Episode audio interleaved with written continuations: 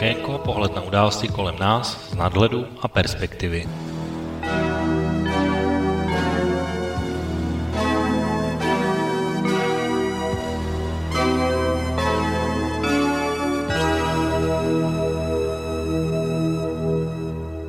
Dobrý večer, vážení posluchači. Od mikrofonu vás zdraví Intebo a vítám vás u další relace Intebovo okénko o minulé naší debaty respektive relaci, které bylo na téma Babišových dluhopisů. Jsme dneska téma nastavili a chceme se bavit o tématu, které bude hodně internacionální, mezinárodní, ale zároveň i hodně české a slovenské, to znamená Brexit a aktuální dění kolem něj. A stejně jako vždycky máme na, kole, na lince kolegu Otu Wagnera, o to slyšíme se. Slyšíme se, dobrý večer. Dobrý večer, vítám tě v Eteru. A já bych chtěl říct na úvod uh, takových pár základních informací, o čem bychom se hlavně dneska měli bavit. A v podstatě, pokud uh, se podíváme trošku zpětně, tak když loni v červnu v referendu rozhodla 52% Britů souhlasit s vystoupením z Evropské unie, tak se zdálo, že tahle přelomová událost bude vlastně takový konec světa, respektive konec světa, tak jak jsme ho znali, začátek nové éry. Mnozí ovšem pochybovali, jestli se ten Brexit, jak se tomuhle procesu říká, vůbec nastane pokoušeli se typovat, jestli se nepokusí ho eh, establishment Británie nějakým způsobem zastavit nebo zmařit, jestli k němu vůbec dojde a za jakých podmínek. V podstatě vítězové strašili eh, katastrofou s, nedozírnými následky. Vítězové slibovali eh, zářivé zítřky. Po osmi měsících se zdá, že se vlastně nic z toho nestalo a že se vlastně nic nezměnilo. Ovšem jenom zdánlivě. Zhruba před dvěma týdny oznámila britská premiérka Theresa May aspoň základní takovou britskou pozici v dokumentu, která se jmenuje Bílá kniha a ten vlastně definuje jakoby britskou pozici k jednání a věci, na které by se chtěli britský vyjednavači zaměřit. A to je vlastně ten hlavní dokument, o kterém se dneska budeme bavit. K jeho schválení vlastně už chybí pouze jediné, aby sněmovna lordů schválila a definitivně vystoupení z Evropské unie a mohla na základě toho uh, britská vláda spustit nebo aktivovat článek 50, který zahájí vlastně ten dvouletý proces jednání, na kterém konci bude Velká Británie mimo Evropskou unii, ovšem také nemusí být ve Velké Británii tak uh, v těch hranicích tak, jak je teď, ale může být také Velkou Malou Británii po možném odtržení nebo aspoň velkých problémech v Irsku nebo v Skotsku. Kdo ví. Otázek, na, o kterých se budeme bavit, bude určitě hodně. Eh, stejně tak jako vždycky, kromě eh, názorů mých nebo názorů o ty, se můžete do naší diskuze zapojit i vyvážení posluchači a to na tradičních eh, způsobech, to znamená e-mailu studioslobodnývysílač.sk nebo na telefonu 048 381 01 01. A dneska speciálně by mě velmi zajímalo vlastně vaše názory, protože i v Británii je velká skupina Slováků a velká skupina Čechů, která tam žijí, takže určitě budeme mít o čem povídat. Tak, po tomto mojem krátkém úvodu směřuje úvodní otázka na Otu. Uh, moje otázka o to na začátku je, jestli tě překvapila premiérka Mayová se s takovým rázným utnutím spekulací, jak to bude a jak to vlastně bude probíhat s jasným sdělením, že Brexit znamená odchod uh, se vším všudy a s touhle pozicí vlastně do toho jednání bude vstupovat. Tak překvapila tě takhle tímhle jednáním? No, tak Tereza Mayová občas mi připadá, že se chce stylizovat do role Margaret Thatcherové, takže v tomto smyslu určitě to její jednání je v souladu s touto její snahou, tak eh, nepřekvapila mě a musím říct, že ona v podstatě do této pozice byla i dotlačena eh, vlastně hlasy ze stávajících členských zemí Evropské unie, vlastně z velkých zemí, kde bylo jasně řečeno, že nelze vlastně tu Evropskou unii pobí, pojímat jako švédský stůl, z kterého si vybírám, jenom vyzobávám to, co mi chutná, to, co mi vyhovuje. A zkrátka, že buď teda všechny čtyři svobody, včetně jednotného trhu, anebo nic, to znamená, že eh, v podstatě Tereze Mayové nezbylo, než, než přijít s variantou zvaného tvrdého Brexitu, kdy vlastně Británie ztratí přístup na jednotný trh tak, jak eh, ho měla, nebo jak ho doposud má, bude ho mít do, do doby, než oficiálně vlastně skončí členství Británie v Evropské unii. A samozřejmě bude záležet tom na tom jednání, jak, jak dopadne, jestli bude sjednána nějaká smlouva EU versus Velká Británie, nebo se Británie vlastně vztahy obchodní mezi Evropskou unii a Británií budou řídit tarify Světové obchodní organizace. No. Tak, uh, to je vlastně takový úvod. Já bych se zeptal, uh, když se vrátíme ještě trošku zpátky, vlastně těch uh, 8 měsíců od toho Brexitu, tak když bych se na to díval já, tak vlastně v, v taková role, já nevím, Nigela Farage je vlastně úplně dneska minimální, že vlastně strana UKIP je v podstatě v rozvratu, žádný nějaký další program nemá. A když se podíváme na Labouristy a, a konzervativce, tak ty se vlastně pod původním hm, vlastně velký, velkým rozdílem názorů, jestli ano, jestli ne, tak se vlastně sjednotili a, a pravděpodobně asi s vyhlídkou budoucí voleb už vlastně ten Brexit prosazují obě strany více-méně a už je to jenom o těch hodnotách, tak překvapilo tě, že se sjednotili, že, že to neproběhlo takovými těmi katastrofickými scénáři, že se vlastně budou přijít, bude se to nějakým způsobem oddalovat. A dost dlouho se mluvil o nějakém náhradním referendu, který by měl ten výsledek zvrátit a podobně. No, eh, pravděpodobnost, že k tomu Brexitu nakonec dojde, samozřejmě eh, poměrně vysoká, nicméně ten, ta konečná vlastně podoba toho, toho odchodu z Británie bude teda podléhat opět buď teda hlasování britského parlamentu, který samozřejmě toto hlasování proběhne až po příštích parlamentních volbách, jestli se nepletu, Případně je možné, že dojde opět e, vlastně k referendu o, o schválení této podoby odchodu e, mezi vlastně obyvatelstvem. To znamená, je možné, že za ty více než dva roky se ta situace může vyvinout tak, že si dovedu úplně klidně představit, že druhé, ty následky negativní se projeví natolik, že bude mm, jaksi veřejný tlak na druhé referendum, kde teda může vlastně Británie, britská veřejnost rozhodnout o tom, že Británie ještě vlastně, že odcházet z Evropské unie nebude. Takže mm, to si myslím, že je, ale to se dostaneme asi později k tomu vlastně tou minulému referendu, jaké faktory hrály roli v rozhodování britské veřejnosti a do jaké míry vlastně tyto faktory se můžou proměňovat v čase a s nimi teda i preference vlastně britských voličů. No, já když bych zůstal u toho referenda, tak uh, tady vlastně teď se zdá, že žádné referendum nesouhlasí s nimi ani jedna z těch stran, právě s výhledem na ty volby, protože si nechtějí po, po, po jak bych to řekl, po, pohanět nebo nerespektovat vlastně vůli voličů z loňského roku a že by bylo referendum až po skončení jako těch jednání, takhle to myslíš? No tak eh, tam bude, že Britán, Británie bude muset dosáhnout nějaké vlastně dohody teda s, ať už obchodní nebo vůbec vztahu s Evropskou unii. Jo, tam teda ten tvrdý Brexit, ztráta přístupu na jednotný trh, pak když se to vyjednávání bude, jak si no vypadá to tak zatím tímto směrem,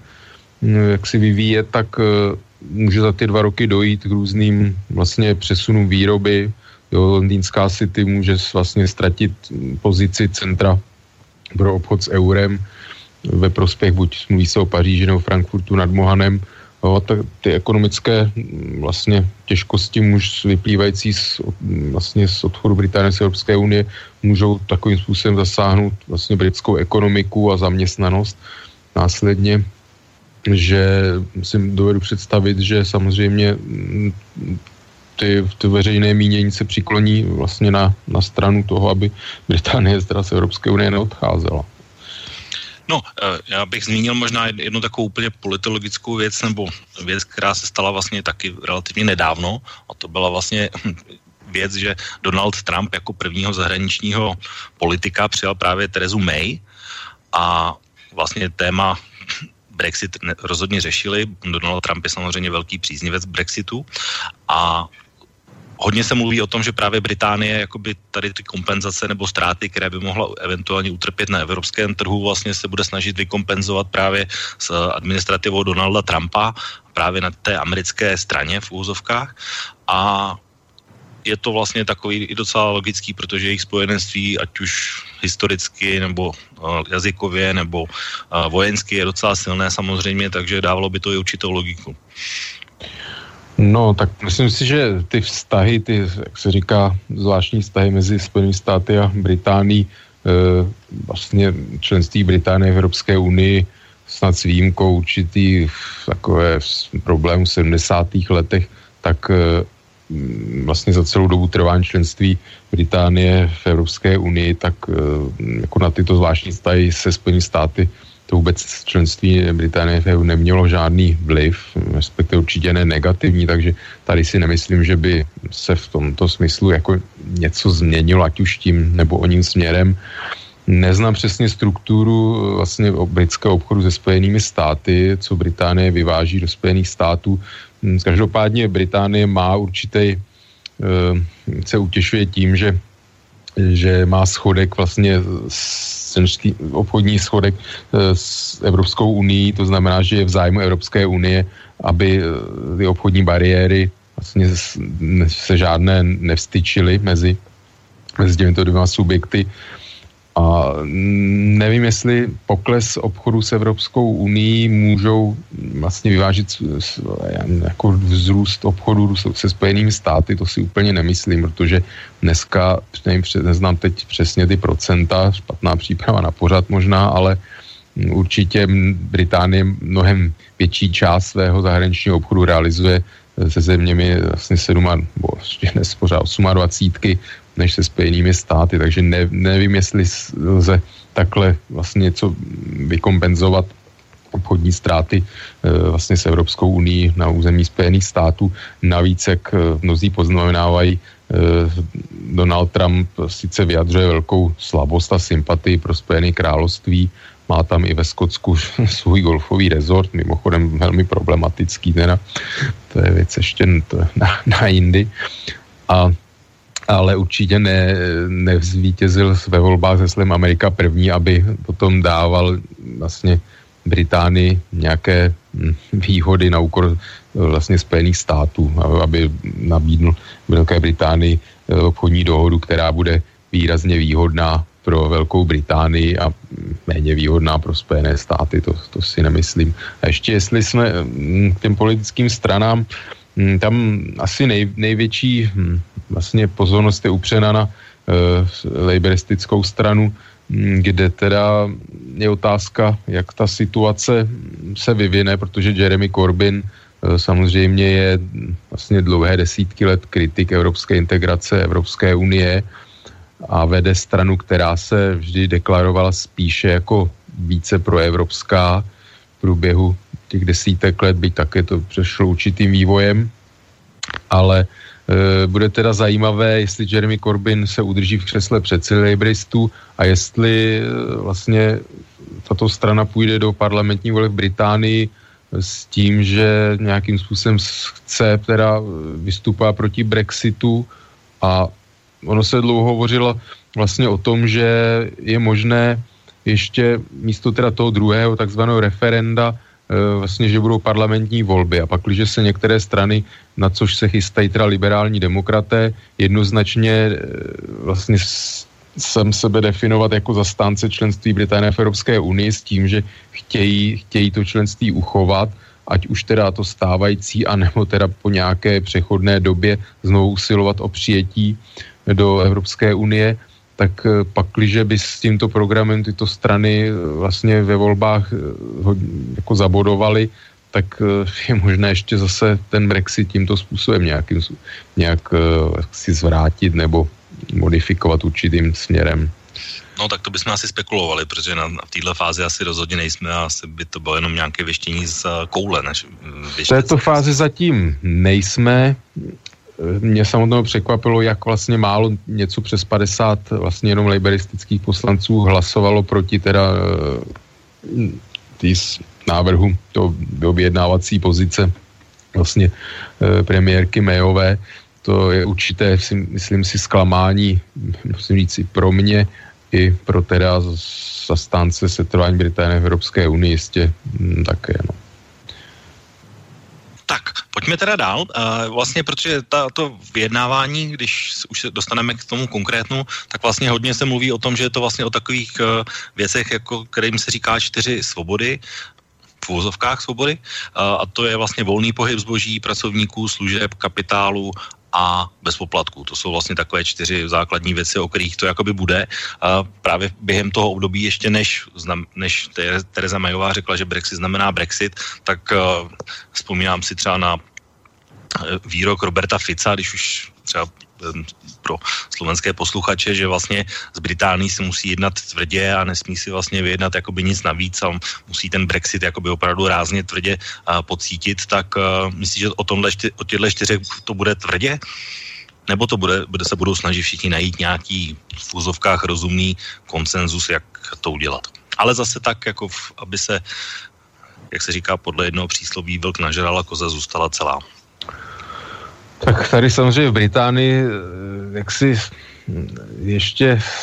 nebo pro Británii je důležité, jak dopadnou eh, volby vlastně prezidentské ve Francii, parlamentní v Německu. Tady samozřejmě ještě teda hrozí scénář určitý a po vlastně zkušenostech minulého roku eh, nelze, nelze podceňovat nic, že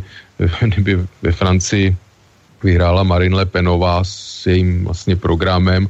a skutečně ho chtěla naplňovat, tak asi by to opravdu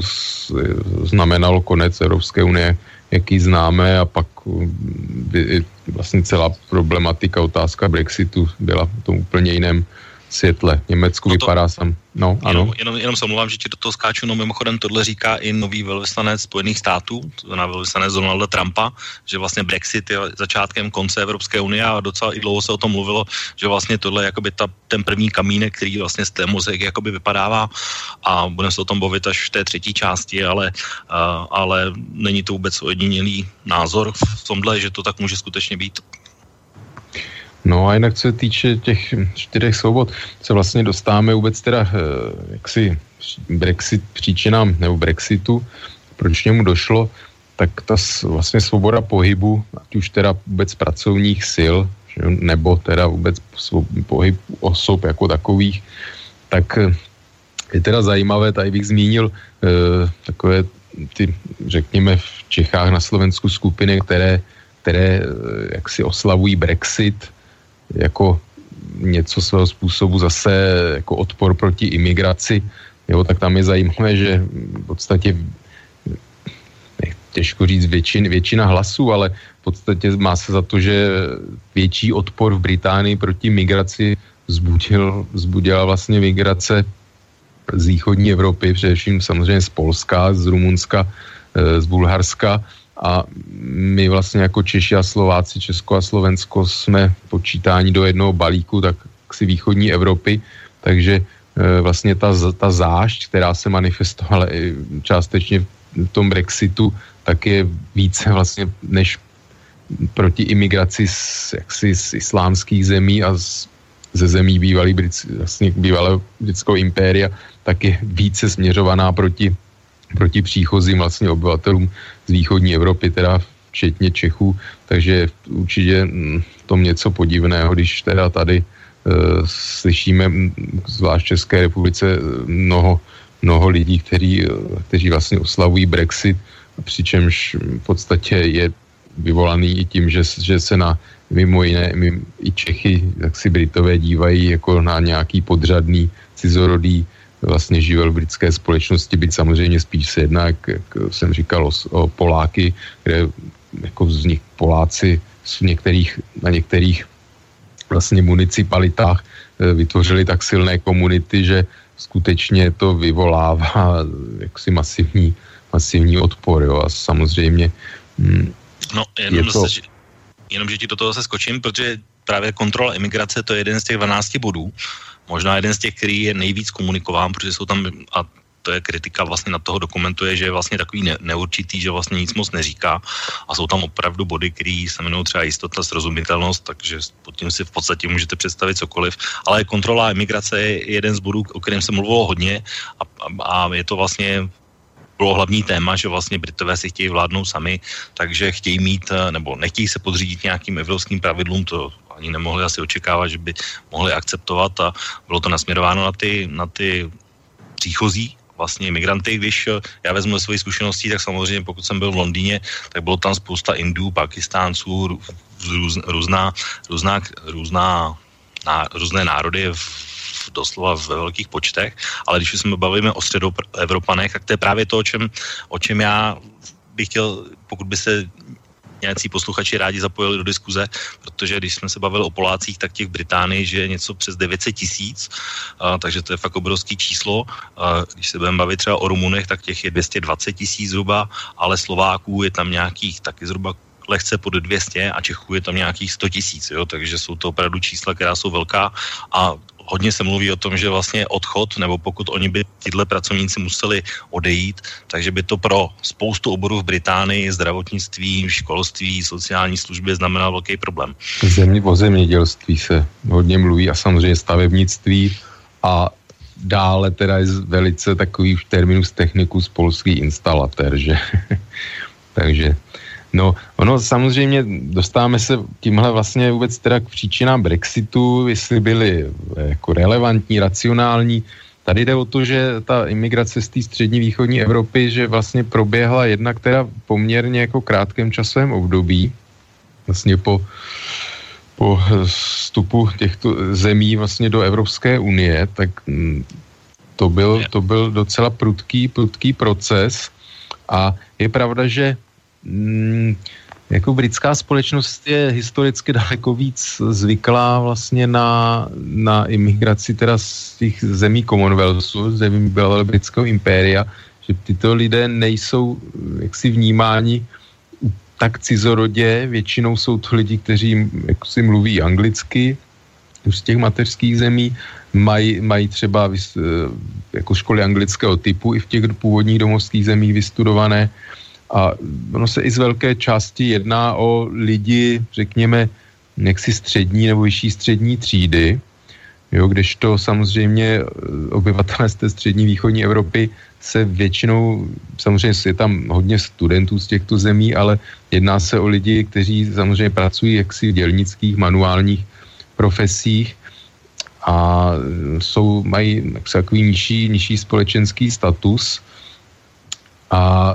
jak si vytváří zvlášť u Poláků jak si takové neasimilované komunity. Jo, samozřejmě e, jsou i v Británii problémy teda i s muslimskou menšinou, e, vlastně myslím, že Darby město, nechci, nechci plet, taky pár let zpátky, tak samozřejmě tam byly určité i jaksi nepokoje vyvolané vlastně těmito komunitami. Tak jsou na, na YouTube různá videa, že samozřejmě to jako v každém. Takže, ale je, je pravda, že, že tyhle skupiny vlastně v, v, v, jako do, při tom Brexitu zmiňované nebyly, protože samozřejmě těch, eh, jako se problém, jako Brexit jako takový eh, problematiku to nějak neovlivní, nebo minimálně, takže byly zmiňovaný vlastně ty příchozí z té východní Evropy. A tak skutečně je třeba říct, že eh, jak si ten zdravotní systém školství je e, nějakým způsobem jako přetížené, protože když se podíváme na vývoj počtu obyvatelstvu v Británii vůbec, tak samozřejmě ten jako je nejrapidnější růst celé vlastně Evropy díky imigraci a samozřejmě, že ten zdravotnický a školský systém jaksi nejsou připravené a jsou, jsou prostě třídy jsou přeplněné dětmi, ordinace z fronty v ordinací, čekání na operace, ceny bydlení, jo, v některých lokalitách prostě ten, ty, pří, ty příchozí vlastně obrovsky zvedly cenu eh, jaksi bydlení, to znamená, že původní Britové eh, tohle to vnímají a to jsou všechno negativní, negativní jevy, které samozřejmě se pochopitelně no, jako tomu domácímu obyvatelstvu nelíbí. No. Takže to, jako, mm, to, že Brexitu, ten výsledek Brexitu je takový, jaký je, tak eh, jako nespochybnitelně samozřejmě ta imigrace v tom hrála velkou roli. Byť teda zase v tom paradox, že nejvíc pro, pro odchod z Británie z Evropské unie hlasové oblasti, kde ta imigrace je vlastně relativně malá. Jo, to, to se sociologové už vysledovali, že tam, kde naopak eh, vlastně ta, ta různorodost, jak vůbec celkově je, je vyšší, tak tam byl větší počet eh, vlastně hlasů, nebo tam vyhráli, vyhráli jako zastánci setrvání. No, to znamená, že tady se zase bavíme o takové té osobní zkušenosti, že samozřejmě britský bulvární tisk e, využívá různých jednotlivých případů k tomu, aby vlastně ten obraz určitým způsobem by celkový posunul nějakým směrem a zpětně to ovlivňuje veřejné mínění vlastně i potom v oblastech, kde, kde ty zkušenosti hm, jako přímé osobní s těmi migranty a s těmi problémy nejsou. No, takže, no, protože máme budu ještě spoustu, tak jenom, jenom k migraci ještě poslední otázka. Myslíš, že hrozí, že by se ti občané Česka, Slovenska byli nuceni vrátit, nebo Polska v těchto počtech, tak jak jsou? No, zatím jsou hlasy takové, že, že nikoliv, nicméně mm, objevují se případy, kdy vlastně úřady vyzývají e,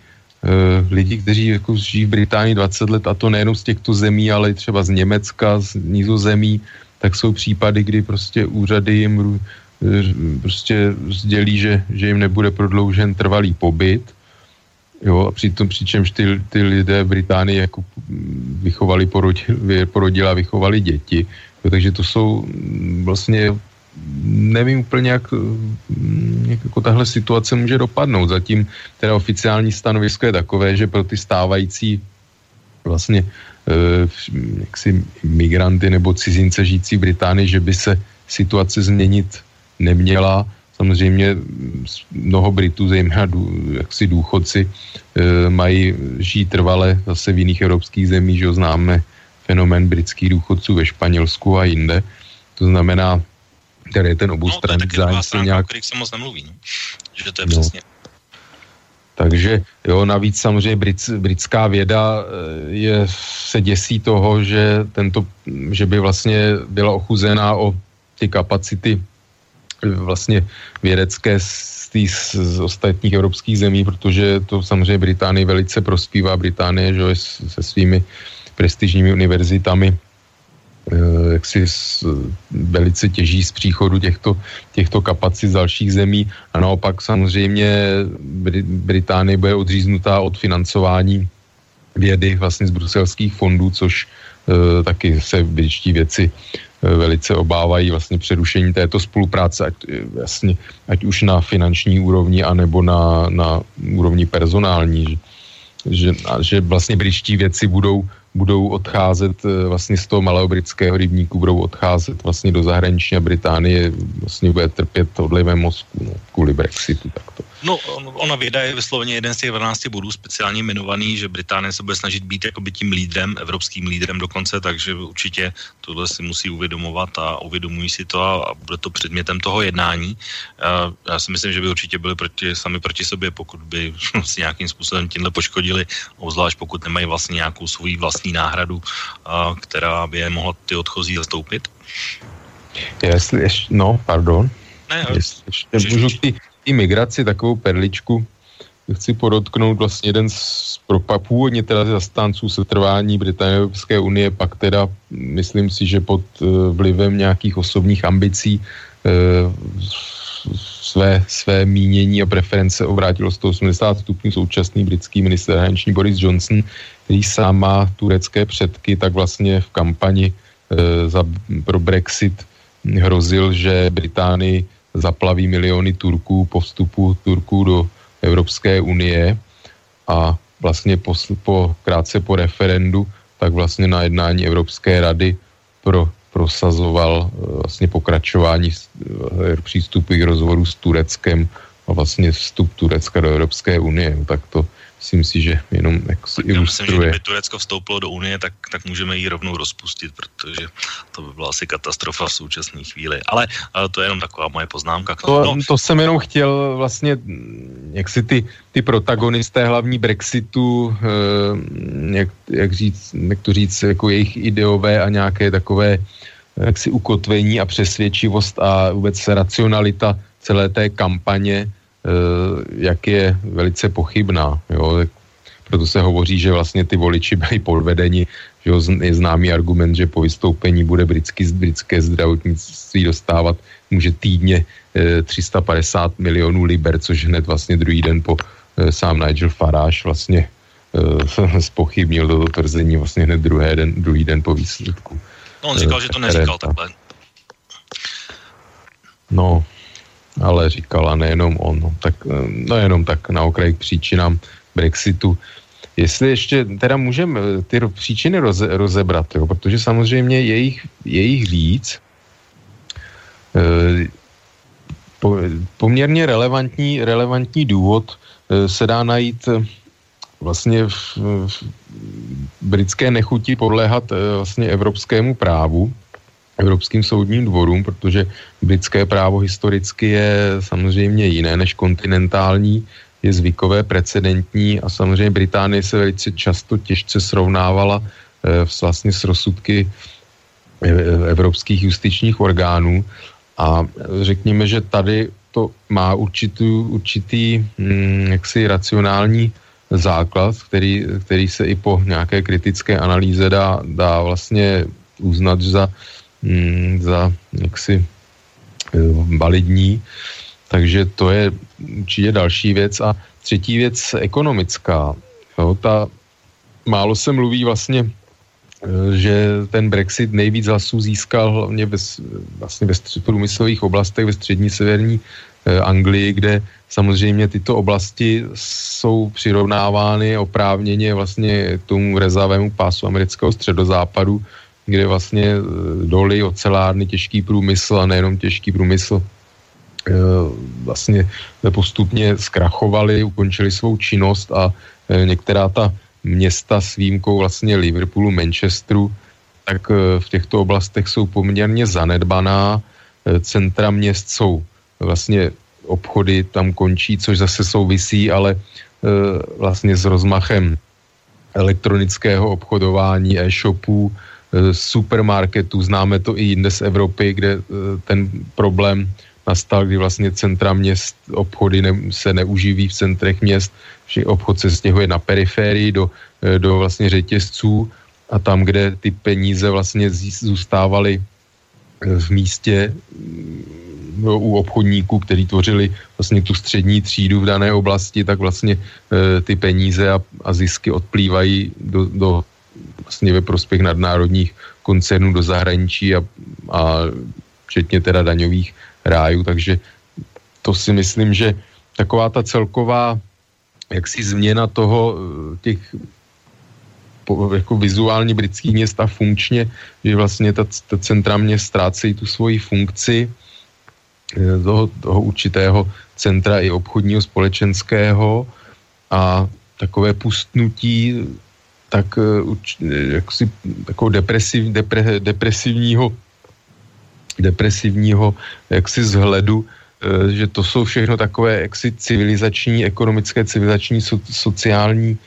eh, jaksi trendy, které samozřejmě jak, jako působí, působí na tu veřejnost a tohle byl jeden z důvodů vůbec vlastně zase i protest proti globalizaci. Jo, přičem samozřejmě Evrop, Evropská unie je vnímána jako proponent globalizace volného obchodu.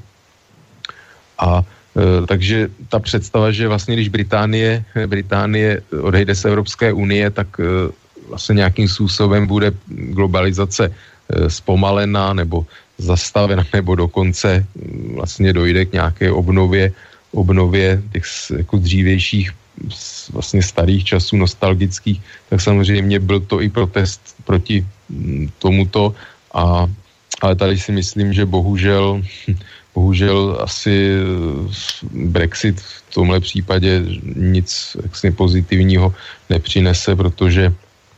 sama premiérka Mayová, jak si vůbec konzervativci, kteří byli iniciátory, iniciátory Brexitu, tak samozřejmě ty propakují volný obchod, že Británie bude šampionem nějakého globálního obchodu, vyhrožuje, že bude, že bude vlastně uh, daňov, se vyhrožuje Evropské unie daňovým dumpingem, že to bude vlastně takový velký daňový ráj na pobřeží Evropské unie. To znamená, že tyto naděje vlastně těchto voličů ze střední severní Anglie asi těžko budou nějakým způsobem naplněny.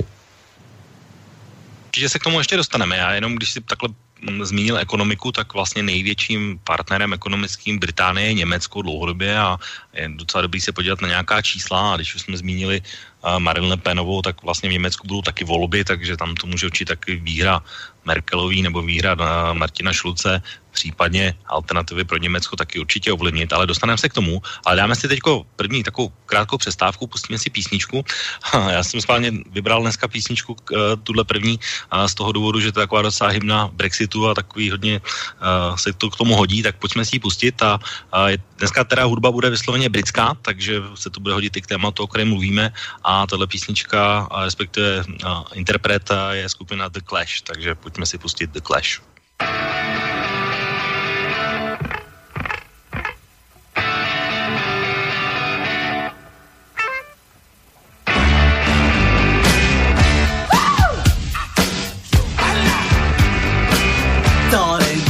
to let me know.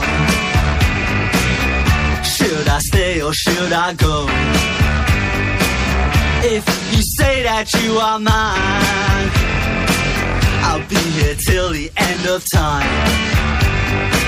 So you got to let me know. Should I stay or should I go? It's always tease, tease, tease. You're happy when I'm on my knees. One day is fine and next is black. So if you want me off your back, well come on and let me know. Should I stay or should I go? Should I stay or should I go now? Should I stay or should I go now?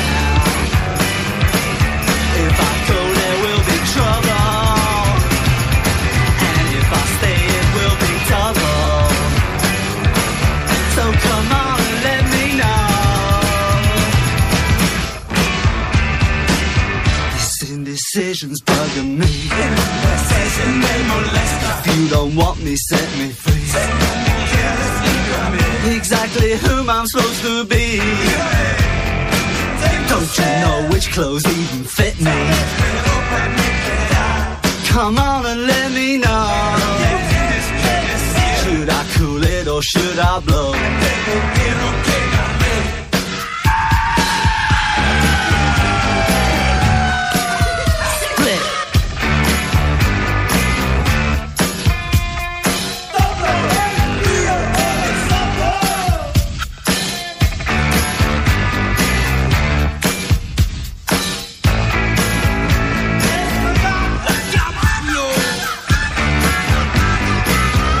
I stay or should I go now? Should I stay or should I go now?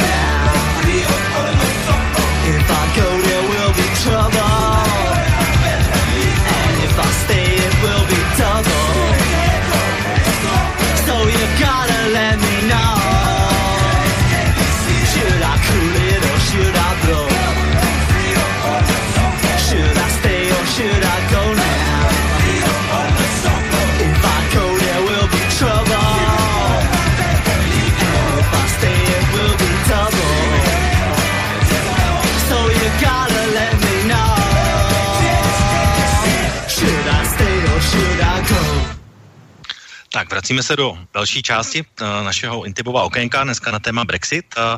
ještě jednou připomínám, že pokud byste se chtěli do naší diskuze připojit, tak určitě můžete přes eh, e-mailovou adresu studiozavináčslobodnývysílač.sk anebo přes naší telefonní linku anebo webové stránky s otázkou do studia. Tak, my jsme skončili vlastně, bavili jsme se hodně o ekonomice, já bych teď po přestávce to posunul trošku kousek dál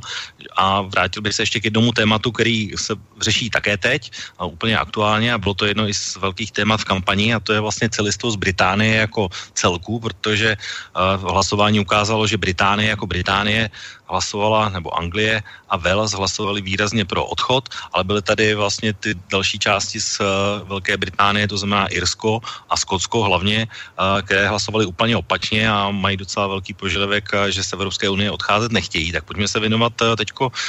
v téhle části právě Skotsku a Irsku. Tak jak to vidíš ve vztahu Británie, Irsko, Skotsko, jejich nezávislost? No, tak Skotsko samozřejmě Eh, tam ten vývoj eh, nevím, přes, jak je to dlouho, jaké dva, tři roky, kdy proběhlo referendum o skotské nezávislosti, dopadlo, jak dopadlo. Myslím si, že chtěl si odejít od ekonomiky, to úplně jak se nikdy nemůžem, protože eh, velký, velký vlastně mm, vliv na ten výsledek eh, mělo to, že velice propadla cena vlastně ropy, Eh, která je dost důležitým prvkem těžba vlastně v Severním moři, důležitým prvkem skotské ekonomiky a Skotsko je vlastně eh, z, z Londýna dotováno eh, jaksi celobritským rozpočtem, to znamená, že to jsou určitě věci, které si Skotové velice jaksi roz, rozmyslí a přijít vlastně i o Libru. A ono vlastně před tím prvním referendem teda Skotové sondovali sondovali, jaká je možnost, že by vlastně samostatné Skotsko bylo přijato do Evropské unie a ty z Bruselu hlasy. Samozřejmě e, Brusel měl zájem na to, aby Británie zůstala jednotná, tak samozřejmě bylo to ovlivněno i tímto, což se nějakým způsobem může vlastně tento mainstreamový názor změnit samozřejmě po Brexitu, ale Skotsko nedostalo moc příznivé odpovědi na na to, že by mohlo dojít nějakému jeho mm, jaksi brzkému vstupu do Evropské unie jako samostatného subjektu. To znamená, že tohle určitě v tom rozhodování Skotu bude hrát roli a um, nevím, no, obecně se má za to, že Nikola, skotská premiérka Nikola Sturgeonová, že je to určitý um, takový um, z její strany blav uh, vlastně vyhrožování tím dalším referendem o, ne, o nezávislosti, aby vlastně Mm, nedošlo k takzvanému tvrdému Brexitu, o kterém jsme mluvili. No, uvidíme. E, samozřejmě záleží, jaké ty dopady budou na Británii jako celé k toho Brexitu. Pak samozřejmě, když by se z Británie stala něco, nějaká vlastně něco jako symbolicky potápějící se loď, tak samozřejmě pak je možné, že, že by Skotové e, ve své většině teda e, hlasovali pro, pro nezávislost Skotska, e, ale samozřejmě to, to je věc, myslím si, že ani, ani momentální, samozřejmě Skotové ve poměrně velké, přesně nevím, kolem něco k 60%, když tak mě oprav, hlasovali pro setrvání vlastně v Evropské unii nebo přes 60%, ale zase v průzkumech e, není, není většinová podpora vlastně odtržení Skotska od Velké Británie, takže myslím si, že Nikola Sturgeon určitě toto vnímá a e, nebude vypisovat referendum, pakliže ta podpora pro to odtržení nebude velice výrazná. No, zatím je to vyrovnané, ale tam ten, ty procenta jakoby těch odpůrců nebo podporovatelů odtržení pomalu, ale jistě stoupají. Myslím, že se to pohybuje teďko 46%, že takhle nějak to zhruba je. Je tam ale jeden problém, a který spočívá v tom, že Skotové by si sice, i kdyby nakrásně chtěli a podporu takhle velkou měli, tak si vlastně to, to referendum sami vyhlásit nemohou, to znamená, musíme ho schválit Londýn, protože jsou jakoby, je celé, který je natřezený, takže, takže jestli, jestli dojde, tak může dojít jenom k Londýnu a Londýn jednoznačně říká, že žádné další referendum o skotském setrvání nebo odchodu nedovolí, takže tam je ještě tahle důležitá věc, že to není jenom na těch skotech, ale má Londýn do toho také hodně co mluvit. No, tady se v případě teda toho severního Irska, tam je situace trošku jiná, protože samozřejmě severní Irové mají, mají vlastně, jsou na stejném ostrově teda s Irskou republikou, kde zřejmě teda by došlo vlastně ke sjednocení teda Irska do, vlastně do jednotného státního celku a tím pádem by Severní Irsko vlastně automaticky bylo v Evropské unii, takže tam samozřejmě není mm, vlastně problém ten samý jako v případě Skotska. Nicméně zase teda tam jsou velice teda je strach a jsou i hlasy vlastně i ze strany severoirských politiků, že Brexit vlastně a určité jaksi zrušení, zrušení bezbariérového, bezbariérového styku vlastně s Jirskou republikou že vlastně všechny tyto komplikace, že můžou zase rozpoutat teda vlnu násilí, eh, jak jsme byli vlastně svědky, dá se říct, po většinu 20. století, no, takže... A hrozí tady, to? No, hrozí to říct, letech? Samozřejmě, že určitě jsou tam síly a nějaké skupiny, které, které by určitě měli, našli, našli rády vlastně nějakou jaksi životní náplň nebo realizaci vlastně v obnoveném boji proti, proti britským unionistům a za sjednocení Irska, takže bez rizika to určitě není, byť teda samozřejmě určitě je menší, než by bylo před 20 a více lety, no to každopádně. Tak, no já si myslím, že hm, asi to dopadne tak, že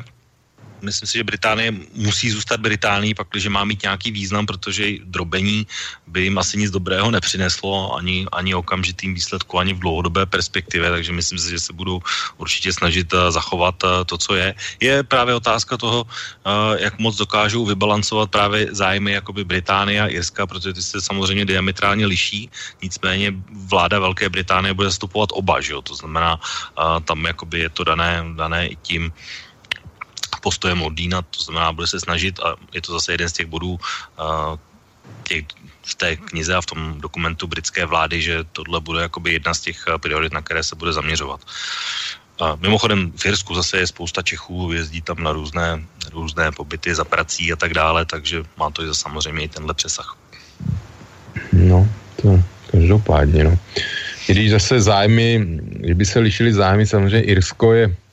nebo respektive Británie, eh, nebo můžeme říct Anglie je eh, naprosto eh, hlavní obchodní partner Irska, to znamená jako zájmy Irska. Británie, myslím si, že Irsko určitě není vůbec jaksi šťastné, že by že, by, že Británie má od, odcházet z Evropské unie, protože samozřejmě z různých teda logistických důvodů samozřejmě pro Ir, Irsko to bude znamenat určité komplikace a Irsko eh, pakliže vlastně mají nastat, nebo hrozí, že nastanou nějaké obchodní překážky mezi ním a Británií, protože Irsko jako člen Evropské unie samozřejmě se bude muset nějakým způsobem podřídit tomu té konečné celoevropské dohodě s Británií, tak samozřejmě pro Irsko to, to přinese, si může přinést veliké problémy ekonomického rázu. Určitě. Zase jeden z těch dalších bodů se jmenuje vlastně volný obchod s evropskými trhy. On je to vlastně jeden z těch čtyřech svobod, jak jsme se o tom bavili. A bylo to velký téma, že vlastně hm, pokud a slyšel jsem to od hodně politiků, kteří to takhle říkali, že vlastně v okamžiku, kdy Británie zvolila Brexit, tak si v podstatě zavřela přístup do volného evropského trhu, tak jak ho měla dosud. A souhlasí s touhle interpretací? No, to, to se uvidí. Samozřejmě hm, evropští politici určitě nechtějí a sami to, vlastně i to jednoznačně artikulují, že, že Británie určitě nedostane nějaké výhodnější podmínky, než má Norsko a Švýcarsko, tak jak si to asi původně Britové, Britové představovali. Hmm, Britové zase záleží na, na tom, jak dopadnou volby v některých zemích, ale eh, je tady cítit určitá snaha Británii vlastně ukázat jako odstrašující případ toho, co se stane, když teda nějaká země opustí Evropskou unii. Takže myslím si, že hm, Evropská unie eh, určitě ne, eh, si nebude, nebude ta, která by eh, si Británii aktivně nabízela nějaké co nejvýhodnější podmínky. Samozřejmě Britové se těšují, že znají čísla prodeje německých aut v Británii, a Německo má samozřejmě obrovský přebytek v obchodu s Británií a Německo jakožto hlavní teda stát Evropské unie s největším, největším slovem, eh, tak doufají, že vlastně tak přes, přes Německo teda ta, ta dohoda určitě jako nakonec nebude pro, pro Británii tak přísná, ale nevím, z Německa cítím, že, že je ochotno k určitým ekonomickým obětem právě právě v, ve smyslu toho, aby teda Britán, aby bylo jasné, že odchod z Evropské unie určitě bude každého e, něco stát. No. Tak, no protože e, říkám, oni vlastně tady je totiž taková právní, právní věc, která je docela důležitá a totiž, že teď vlastně jsou když to řeknu, celosvětově nastaveny obchodní podmínky podle tak, takzvané světové obchodní organizace, to je jakoby jedno nějaké základní právo, pak jsou tady vlastně nastavené jiné podmínky, které jsou vlastně v rámci třeba Evropské unie, která to má nastavené jinak. No a pokud se vlastně během těch dvou let se vlastně jakoby Evropská unie a Británie nedomluví, tak eh, vlastně a nebude žádná náhrada do té doby, tak eh, vlastně se ty obchodní vazby a obchodní podmínky budou řídit právě tím právem té světové obchodní organizace, což ale nechce nikdo zároveň, protože jsou nevýhodné pro všechny a, a nejsou zdaleka tak flexibilní, jak by bylo potřeba. Takže je tady evidentní jako snaha, že se na tomhle musí domluvit právě v tom období toho dvouletého cyklu, kdy se vlastně to, ten proces má dokončit. Takže tady určitě ten zájem je. No tady mm, není to tak dlouho, co vlastně odešel vlastně vyjednávač nebo ministr, teď ať, ať ne, falešné informace nešířím, ale buď hlavní vyjednávač pro vlastně pro Brexit britský, který eh, si řekl, že, že ten proces může trvat i 10 let, než se vyjednají všechny potřebné dohody, přičemž jak si byl, byl odejít, on teda byl na ně vyvinut tlak, odešel sám vlastně protože toto vyjádření bylo teda hodnoceno jako neakceptovatelné, že vlastně e, je jako přílišný defétista a vlastně ukazuje, že nemá takový ten tah na brexitovou branku, bych tak řekl. Takže samozřejmě je otázka, ten proces je samozřejmě nevyzkoušený, je, je první a e, vlastně se neví, neví jak, jak to bude probíhat, jak to bude trvat, samozřejmě záleží na vůli obou stran, ale Hmm, uvidíme, no, to je otázka, to asi se dopředu nedá úplně, úplně odhadnout, jak se ta, ta situace bude vyvíjet. Samozřejmě ta, ta konečná smlouva pak podléhá schválení všich, vlastně 27 zemí Unie, což samozřejmě eh, každá ta země má, může mít své určité zájmy a eh, to je další věc. No, co, vlastně, co se stane, když, když nějak, nějaká země z nějakého důvodu vlastně odmítne, odmítne mm, tu dohodu celo, celounijní z Británií, tak vlastně to vedu si představit, že může Kypr být, pro Kypr jsou to sam, je to samozřejmě nějaký finanční příjem, ale na Kypru je britská vojenská základna. Vlastně Kypr by najednou si mohl vzpomenout, že, že nechce britskou základnu na, na svém území nebo Španělsku kvůli Gibraltaru, Jo, to jsou scénáře neúplně pravděpodobné, ale samozřejmě jo, je tady to riziko prostě to jednomyslnosti, že jedna země z nějakého sovětského důvodu může tu dohodu zablokovat. No tak pro Česko, když se budeme bavit zase obchodně, tak uh, tam je to celkem jednoznačný, protože hm, Česko s uh, Británií má vysoký obchodní přebytek, takže v našem zájmu to nějakým způsobem udržet nebo nechat rozpadnout do té doby, protože by to samozřejmě naše exportéry a všechny uh, na to navázané firmy vlastně poškodilo. A, a to je třeba český případ, jo. E, Německo je v úplně jiné situaci, to má, to má vlastně taky velký přebytek, ale zároveň i obchodní bilanci má taky v záporu, takže, takže tady vlastně jakoby Británie je hodně důležitý partner pro nás v tomhle. A nemůžeme si dovolit e, ztratit nějakou nevýhodnou... Teď nevím, Německo v záporu, jako v obchodní bilanci, jako v obchodní bilanci. Eh, tam je nějaký 25 miliard eh, nebo bilionů liber je, je v záporu, je v mínusu Británie. No samozřejmě, no samozřejmě. Takže jo, Británie na tohle spoléhá, že, jako, že Německo má velký vlastně obchodní přebytek velký a vlastně i celé, jako Unie jako celé. Takže samozřejmě, že tohle je určitá vyjednávací páka. Nicméně, jak jsem mluvil o České republice, No, samozřejmě, že Británie je teď přesně nevím, na, na jaké místě nějakého, tuším, páté, šesté, jaksi velikosti obchodní výměny. Nicméně určitě bych eh, si jaksi nebyl, není v českém národním zájmu nějakým způsobem eh, blokovat tu celoevropskou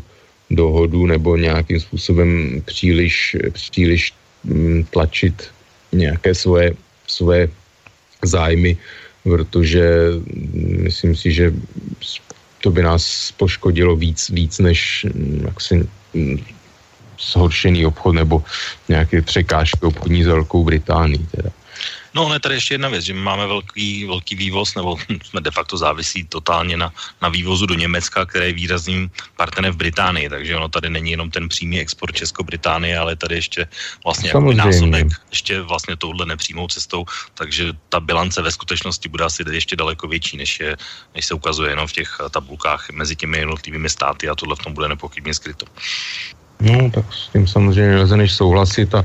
tady vidět ta, ta obrovská propojenost, kdy mm, jaksi snaha se vůbec izolovat do národních států si myslím, že je e, v tomto smyslu vlastně se jaksi, no, v této optice ukazuje, jak je ne, no, jaksi nesmyslná. Tak,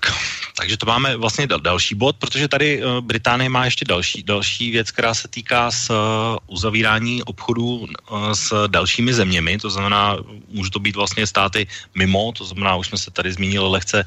Spojené státy a administrativu Donalda Trumpa, ale to určitě i jiné, tak myslí, že už jsme, možná se o tom bavili na začátku, ale jenom jsme to lehce zmínili, že by, že by američané jakoby byli tou náhradou že vlastně se přilnou k sobě? No, ne, si nemyslím si, že vlastně sice trh Spojených států je veliký, ale zase je natolik konkurenční, že vlastně mm, pronikat, pronikat tam mm, vlastně s nějakými produkty do té konkurence nově je samozřejmě velice obtížné, být samozřejmě britské firmy jaksi kulturně, historicky, jaksi mm, asi ten ty, ty bariéry jin, jiného druhu jsou velice malé pro britské firmy, ale samozřejmě není úplně snadné, protože eh, britské výrobky eh, jaksi nejsou, nejsou laciné obecně, takže vlastně vyměnit nějaké stávající obchodní partnery eh, za,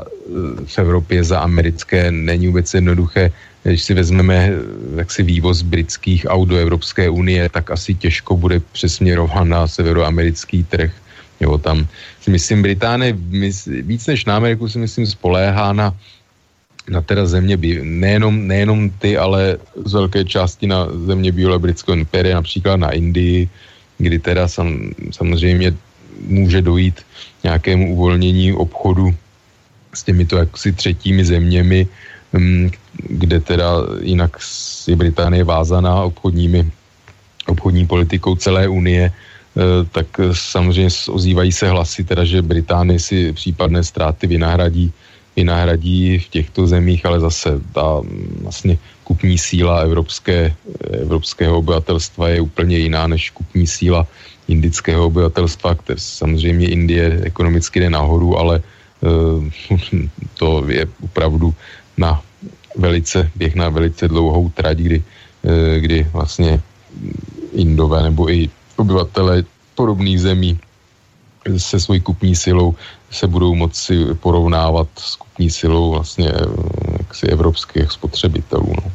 No, on je tady ještě jedna věc, jedna věc, kterou jsme teď nezmínili, ale je taky docela důležitá a to je vlastně kurz, kurz Libry mezi jednotlivými světovými měnami. A když se podívám třeba na kurz vůči české koruně, tak je tam pokles, já nevím, nějakých 8% oproti uh, výsledku referenda, takže je to docela velký, velký skok, který byl už vlastně hned bezprostředně potom. Pak se jakoby chvilku zdálo, že ještě ten pokles bude nějak trvat, pak uh, zase trošku stouplo, ale víceméně stabilně hladina je teďko tak zhruba v téhle výši, tak myslíš, že kurz Libry jakoby pomůže? Nebo tak, samozřejmě, jak, že se vývoj? Kurs Libry známe to teda i vlastně tady z České republiky, kdy Česká národní banka vlastně uměle drží kurz eh, koruny nízko, takže samozřejmě, že se slabé britské Libry eh, profitují britští exportéři. Nicméně zase je to dvousečná věc. Británii poměrně narostla inflace, e, spousta, spoustu vlastně spotřebního zboží se zdražilo, e, včetně teda i e, cen u, u benzínových nebo, nebo vůbec u cen benzínu nafty. Takže samozřejmě, že Britové už teda teď pocitují ty následky následky Brexitu, který se ještě neodehrál. Samozřejmě jinak makroekonomická, makroekonomická čísla Británie nejsou špatná nezaměstnanost eh, na také rekordně nízké úrovni, eh, ekonomika mírně roste, ale samozřejmě je třeba si uvědomit, že ty efekty Brexitu eh, obchodní povahy, tak samozřejmě ty teprve na Británii čekají, Zatím teda se jedná jenom o nedostatek určitého zboží, což teda není vyvoláno Brexitem, ale spíš klimatickými podmínkami známy jsou některé zemědělské produkty ze Španělska, které, které jsou jejich ceny v Británii vylétly do astronomických výšek. Je to spíš tak pro zajímavost, ale samozřejmě mnoho spotřebního zboží eh, se zdražilo a, jak říkám, už ty následky Brexitu pocitují britští obyvatelé na, na vlastně svých měsíčních výdajích. No. Tak, uh, pojďme se ještě teda věnovat uh, věcem, které už souvisí trošku s Evropou, protože, jak jsem říkal na začátku, spousta lidí si myslí, že Brexit vlastně je jakoby začátek konce uh, Evropské unie a že se dá očekávat vlastně i další referenda nebo další, další referenda o setrvání nebo nesetrvání pod názvem Czexit a Frexit a, a nevím, holandský exit a tak dále, tak uh, myslím, že tohle nastane minimálně v roce 2017 je docela velká pravděpodobnost, že by mohlo, protože uh, v nejbližších volbách, které budou v Holandsku, ve Francii, tak uh, pokud uspějí určitý kandidáti, tak ta pravděpodobnost je docela vysoká. No tak samozřejmě na Evropskou unii, kromě takových těch institucionálních problémů a vlastně problém s jednomysl, vlastně s rozhodováním vlastně s jednomyslností, samozřejmě ten tady je. E, no, nejbližší rizika vidím, dá se říct, tři teda, to jsou volby ve Francii, jak jsem se zmínil, teda Marie Le, vítězství Marie Lepenové národní fronty e, a naplnění teda jejich předvolebních slibů, kdy chce vystupovat z eura minimálně a vlastně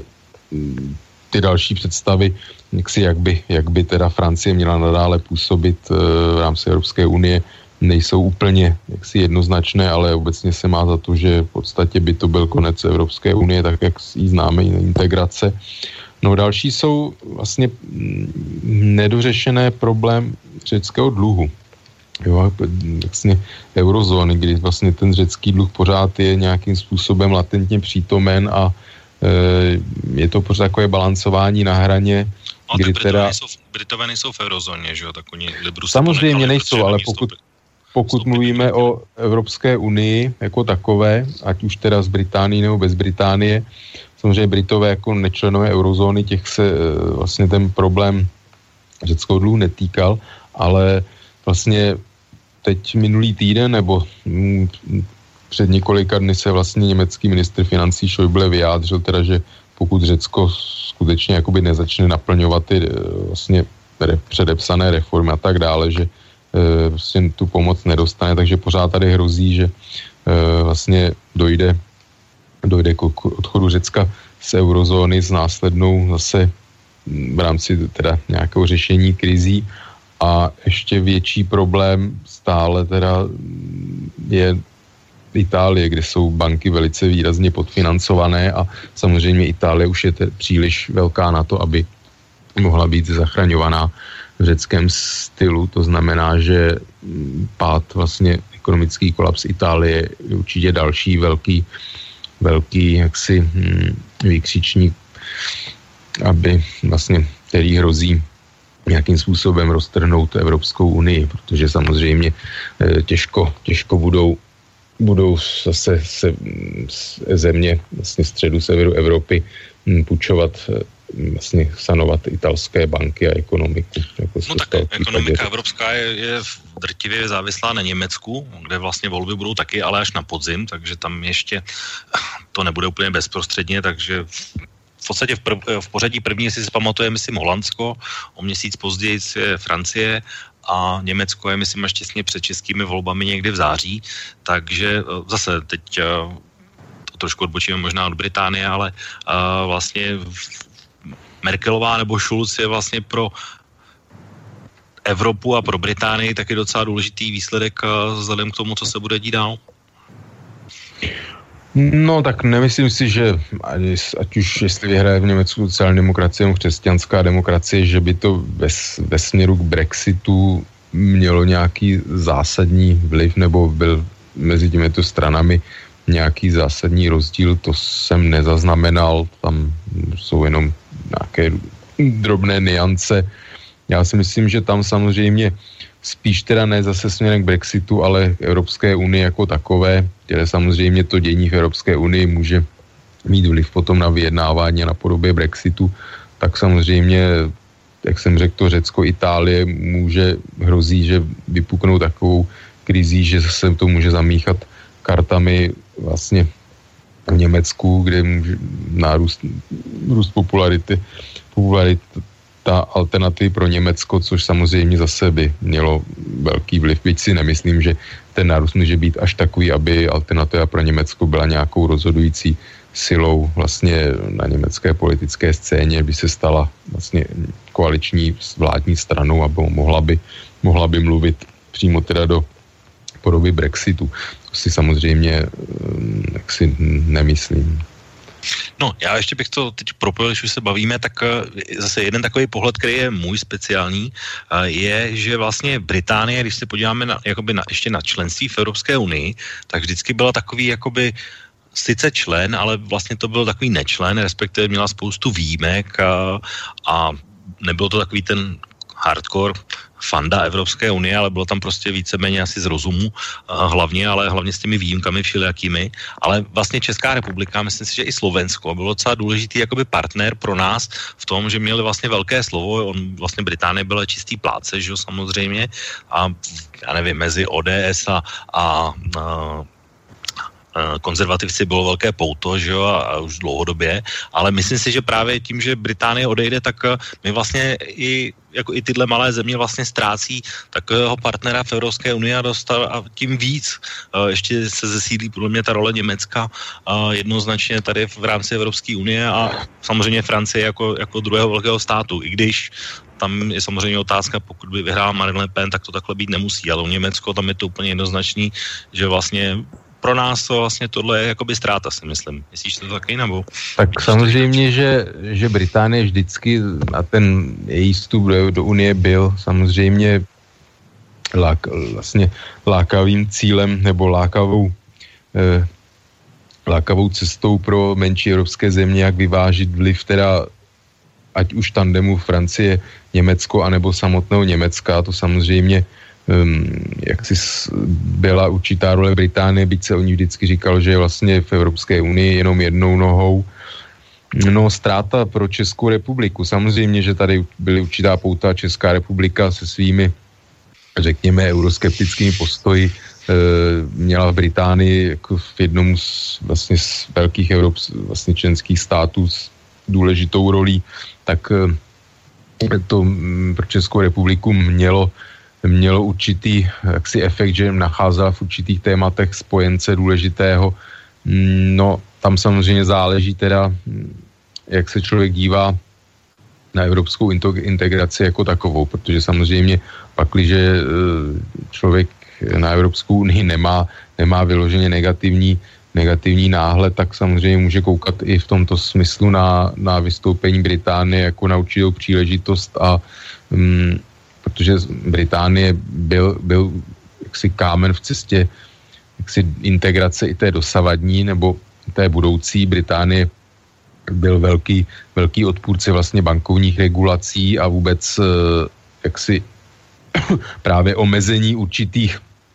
eh, jako global, sil eh, ekonomické globalizace. Británie vlastně byla proponentem vždycky volného obchodu a, a jaksi menších ekonomických regulací,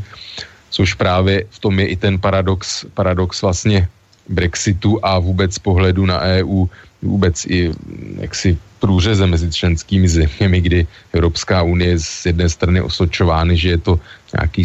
super, super socialistický projekt s regulacemi a tak dále, na druhou stranu, že je to proponent globalizace a volného obchodu, nebo nespoutaných globalizačních sil vlastně ekonomických, takže je vidět, že jak se říká, kdo chce sám být vždycky si hůl najde, tak eh, kde je vlastně pravda, co teda Evropská unie skutečně, skutečně jak si představuje, jo, že ta kritika, kritika se jako existuje zleva i zprava a byla samozřejmě přítomná i v tom britském referendu, kdy někteří voliči právě si mysleli, že vystoupení z Evropské unie, že jak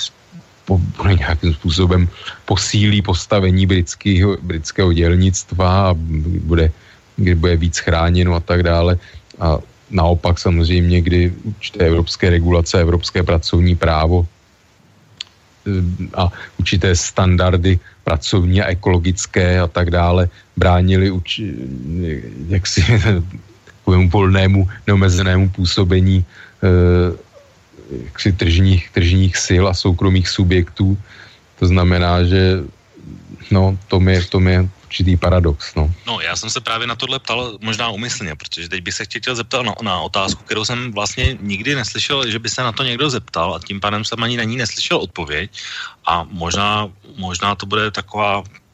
možná takový návod nebo takový nápad jenom, eh, protože eh, když se podíváme na Evropskou unii, tak eh, víceméně takový schodný pohled je ten, že do roku 2008, to znamená před Lisabonskou smlouvou, to ještě jak tak šlo, ale Lisabonská smlouva je ten dokument, který vlastně způsobil to, že se vlastně stává Evropská unie takovým monolitem, směřujícím k federaci, k jednomu eh, státu s jednou armádou, jednou měnou a tak dále. Ale uh, proč se na to ptám? Vlastně protože Británie byla součástí toho, teď tady vlastně nebude, takže celkem logicky se nabízí otázka, že vlastně uh, věci, které byly v té Lisabonské smlouvě uvedené, tak vlastně platit nebudou. To znamená, nebudou platit počty europoslanců, musí tam být úplně jiný přepočet, musí tam být úplně jinak nastavený finanční pravidla a tak dále, tak jak už jsme se bavili o tom předtím. Tak nemyslí, že by mělo nastat to, že bychom se měli vrátit, nebo vrátit, vlastně jakoby renovovat uh, tu Lisabonskou smlouvu do nějaké jiné podoby a nechat ji zase projít tím schvalováním, což by mohlo pomoct k tomu, že by se vlastně ty tendence, o kterých se tady bavíme, ohledně těch různých exitů, uh, že by se vlastně jakoby otupily, respektive vlastně by zreálnili tu situaci oproti tomu, tak jak to bylo před těmi, dejme tomu, deseti lety, kdy Lisabonská smlouva vznikla a dneska. No, tak tady samozřejmě jsou dva proudy. Někdo chce eh, takzvaně reformovat Unii tím způsobem, že se vlastně vrátí pravomoci národním zemím, národním státům, přenesou zpátky vlastně z celoevropské úrovně. Někdo vidí naopak tu nefunkčnost právě v té nedokončené integraci, kdy vlastně to slovo národních států zůstává velké, vlastně všechny důležité otázky eh, Evropská rada, vlastně premiéři a prezidenti vlastně evropských zemí rozhodují, bez nich pořád vlastně se nic nedá, nedá rozhodnout. V některých otázkách funguje vlastně jednomyslnost, kde jedna země nějakými partikulárními zájmy vlastně může zablokovat celou, celou vlastně Evropskou unii směřování. Vys například jednání, kdy maličké Lucembursko vlastně blokovalo, blokovalo hm, eh, jaksi Eh, zpřehlednění finančních trhů a tak dále, eh, problematiku daňových rájů, danění, vůbec přenášení daňové povinnosti a tak dále. Takže to jsou věci vlastně velice zásadní a nemyslím si, že by jako odchod Británie vlastně znamená, že by Lisabonská smlouva neplatila. To si myslím, že by jaksi nejsem no, já, nemyslím, že by ne, já myslím, že by neplatila, ale že vlastně ty mechanismy, tak jak byly nastaveny, tak vlastně z Británii počítali a teď tam nebude, takže logicky mě... Jako jestli bude napadá... potřeba vlastně nějak modifikovat i tu vlastně Lisabonskou smlouvu pro, ty, pro těch zbývajících 27 zemí. no tuhle, na tenhle vlastně problém, nebo to jsem ještě se přiznám nenarazil, že by tenhle problém někdo z, vlastně zvednul a jestli jako reálně může existovat, jestli teda mm, to No, jako je to, je to zajímavé, zajímavé téma, ale musím říct, že e, nedovedu úplně posoudit, jestli taková věc vlastně hrozí, že by ty procedury byly nějak zablokované vlastně s tím, že, že se nes, nes, vlastně nejsou, ten, ta praxe potom v souladu s tou Lisabonskou smlouvou, to netuším. Tady samozřejmě důležitá věc je zase problém, problematika eura. Tady vlastně ta určitá dvoukolejnost už, už dneska. Tento týden vlastně italský tuší ministr zahraničí vlastně vyzval zase, aby ty původní to tvrdé jádro Evropské unie, aby pokračovalo v, jaksi v rychlejší integraci bez, bez vlastně těch okrajových zemí, především teda Vyšegrádu a Rumunska, Bulharska, což samozřejmě vyvolalo negativní, negativní reakci v těchto zemích. Takže jak si ty, ty, ty tendence tady jsou mm, určité mm, jaksi proti, protikladné, tady zase záleží na těch, na těch volbách v těch důležitých zemí, jo? protože samozřejmě ta stávající politické ty elity eh, v těch původních zemích jsou pro, jsou pro pokračování integrace, některé samozřejmě politické síly i v těchto zemích jsou proti tomu a pak tady stojí samozřejmě teda země Vyšegrádu a ještě některé další, kteří samozřejmě e, si příliš další integraci nepřejí. A no, je to proces takový asi jak si těžko, těžko říct, jak dopadne, ale myslím si, že e, ta možnost té dvourychlostní integrace existuje a samozřejmě potom bude na, na těch e, okrajových zemích, bude na nich, jestli se připojí k tomu jádru nebo ne. No to, to je právě bych takový... poznamenal, že Slovensko vlastně z těchto zemí jediné má euro, takže to vlastně v tom jádru v určitém smyslu už je. No, tady je otázka právě, jestli se jednak můžou shodnout, to je jedna věc. A pak druhá věc je, že vlastně slyšel jsem informaci, že uh, ono už se teda o, to, o tomhle mluví hrozně moc dlouho uh, a to je takzvaný projekt jakoby dvourychlostní Evropy, že to právě nebude ten monolit, ale budou jakoby země řekněme, skupiny A nebo skupiny B, které nebudou mít třeba tak, taková práva nebo v tom stejném rozsahu výměnou za nějaké skupiny, tak uh, za nějaké jiné věci, takže uh, myslíte si, že to dopadne jakoby dvourychlostní Evropou nebo, nebo půjdeme s cestou monolitu? No, to je věštění z křišťálové koule, protože zase, jak říkám, záleží potom na těch volbách v těch důležitých zemích. A samozřejmě pořád tady i teda hrozí, hrozí riziko, že se tady bude tendence buď teda k dalším exitům, anebo eh, jako zase jsou irrelevantní politické síly, které navrhují určitý krok zpět a návrat některých pravomocí vlastně na národní úroveň. Mm, nemyslím si, že třeba téma, téma obrany, no to teď v souvislosti teda s nástupem Donalda Trumpa se to téma zase objevilo, jestli evropská armáda, evropská zahraniční politika, to jsou věci, které já už jsem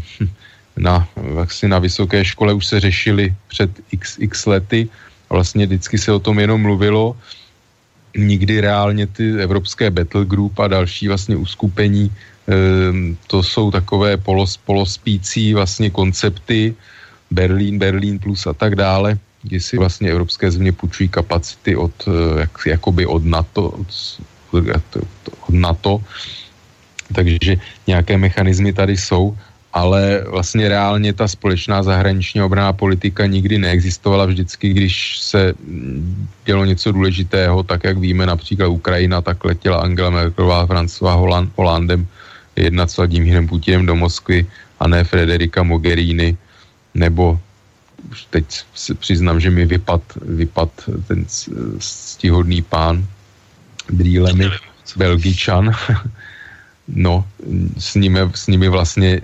pak, když se opravdu dělo něco důležitého, tak, vlast, tak jako reálně nikdo nejednal. Vždycky se jednalo, jednalo s představiteli těch vlastně hlavních evropských mocností, takže hm, tahle politika, mluví se u ní už vlastně přes 20 let a sice některé kroky byly podniknuty k vytvoření nějakých jaksi vojenských jednotek společných evropských zemí, ale jaksi reálně to v podstatě nikdy, eh, nikdy nefungovalo. Takže... Když říkal Belgičan, Belgičan, mě napadl jenom Johan, uh, Johan van Rompuy, ale to nevím, jestli je zrovna Ano, ano, ano, to jsem myslel, ano. Tak. Pan, pan Rompuy. Dobrá, tak uh, protože se blížíme do poslední třetiny, tak dáme si zase písničku, dáme si přestávku malou. Uh, vybral jsem další britskou klasiku Depeche Mode, takže dejme si Depeche Mode.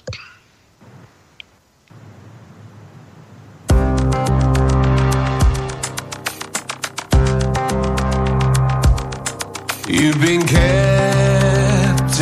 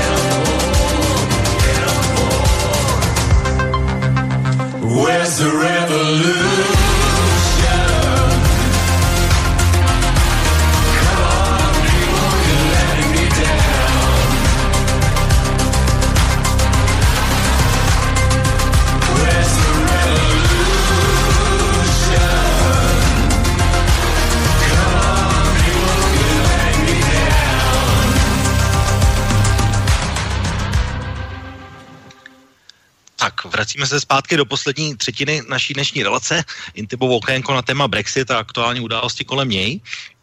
Uh, opět bych vás chtěl, vážní posluchači, vyzvat, pokud byste se chtěli zapojit do diskuze, tak uh, Určitě tak učiňte přes naše tradiční způsoby, které už jsem zmiňoval, ale ještě jednou pro jistotu zopakuji. Studio zavináč slobodný vysílač.sk a nebo na telefonním čísle které určitě znáte. Tak, my jsme skončili se vlastně, my jsme se bavili ohledně aktualizace uh, Lisabonské smlouvy, jestli ano nebo ne. My během přestávky tady právě jeden e-mail od posluchače máme, tak já ho hned přečtu, je od Marka. Poslouchám vás od samotného začátku, no musím skonstatovat, že vlastně nevím, jestli z vašeho pohledu v pohodě opustit Evropskou unii anebo zůstat. Tak jak bys odpověděl? Teď nevím, si myslí jako v pohodě pro Českou republiku nebo pro Británii nebo vůbec pro jakýkoliv stát členský. Hmm.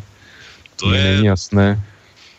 to je dobrá no, otázka. V pohodě. Může, jako se určitě... o tom bavit, může se o tom bavit z našeho pohledu i z pohledu Británie. No takhle, řekl bych, že určitě je to eh, ne, že v pohodě, ale určitě to bude snažší pro Británii, než, než by to bylo pro Českou republiku, to je jednoznačně, ať už jaksi z geografických, historických, ekonomických důvodů vůbec,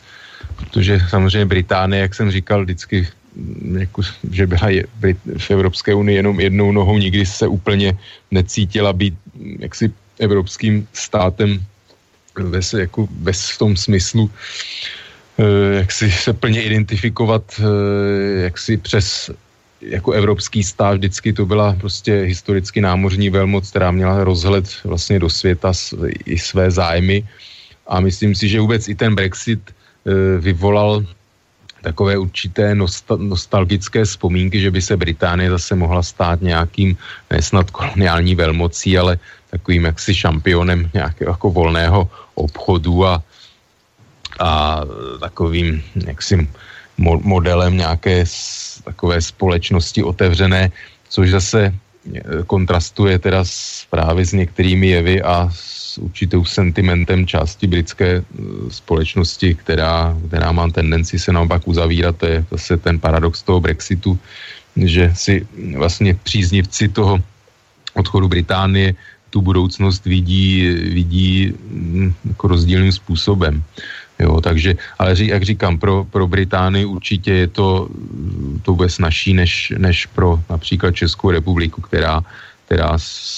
jako je na Evropské unii po všech stránkách jaksi e, na ní vázaná a závislá. Takže a Brit, přece 60 milionová Británie e, jak si je v jiné pozici, jak i teda ekonomicky, i kulturně, prostě Britá, že angličtina celosvětový jazyk, kulturně anglické vlastně filmy, muzika, vůbec popkultura, eh, BBC a tak dále, že každý zná Top Gear a tak dále. Prostě jak si Británie může, může nějakým způsobem fungovat i, i vně Evropské unie. Byť já osobně jsem přesvědčen, že, že je to chybný krok, že samozřejmě tím Brexitem teda získá větší kontrolu nad, nad přílivem vlastně obyvatel z členských zemí Evropské unie, což může nějakým způsobem snížit nebo ty časem eh, jak si zmenšit ty problémy, o kterých jsem mluvil, jako hm, tlak na to zdravotnictví, školství, bydlení a tak dále. Ale dlouhodobě samozřejmě záleží na tom, jak teda, jaká bude podoba Brexitu, eh, jak se budou zahraniční investoři dívat na Británii. Samozřejmě pak, když přijde o bezbariérový vstup na evropské trhy, tak, eh, tak to bude problém, protože mnoho továren je v Británii právě kvůli tomu, že, že je to země se stabilním právním systémem, eh, se světovým jazykem, kterým se vlastně každý téměř dorozumí, ale e, vlastně bez toho přístupu na jednotný trh, e, tak ta investice samozřejmě je, jako může být potenciálně méně výnosná. Británie samozřejmě, Tereza Mayová si myslí, že tuhle nevýhodu může, může kompenzovat tím, že vlastně se sníží daně firemní, korporátní a vůbec ta, ta retorika vlastně současné britské vlády jde tím směrem, že bude deregulovat, že bude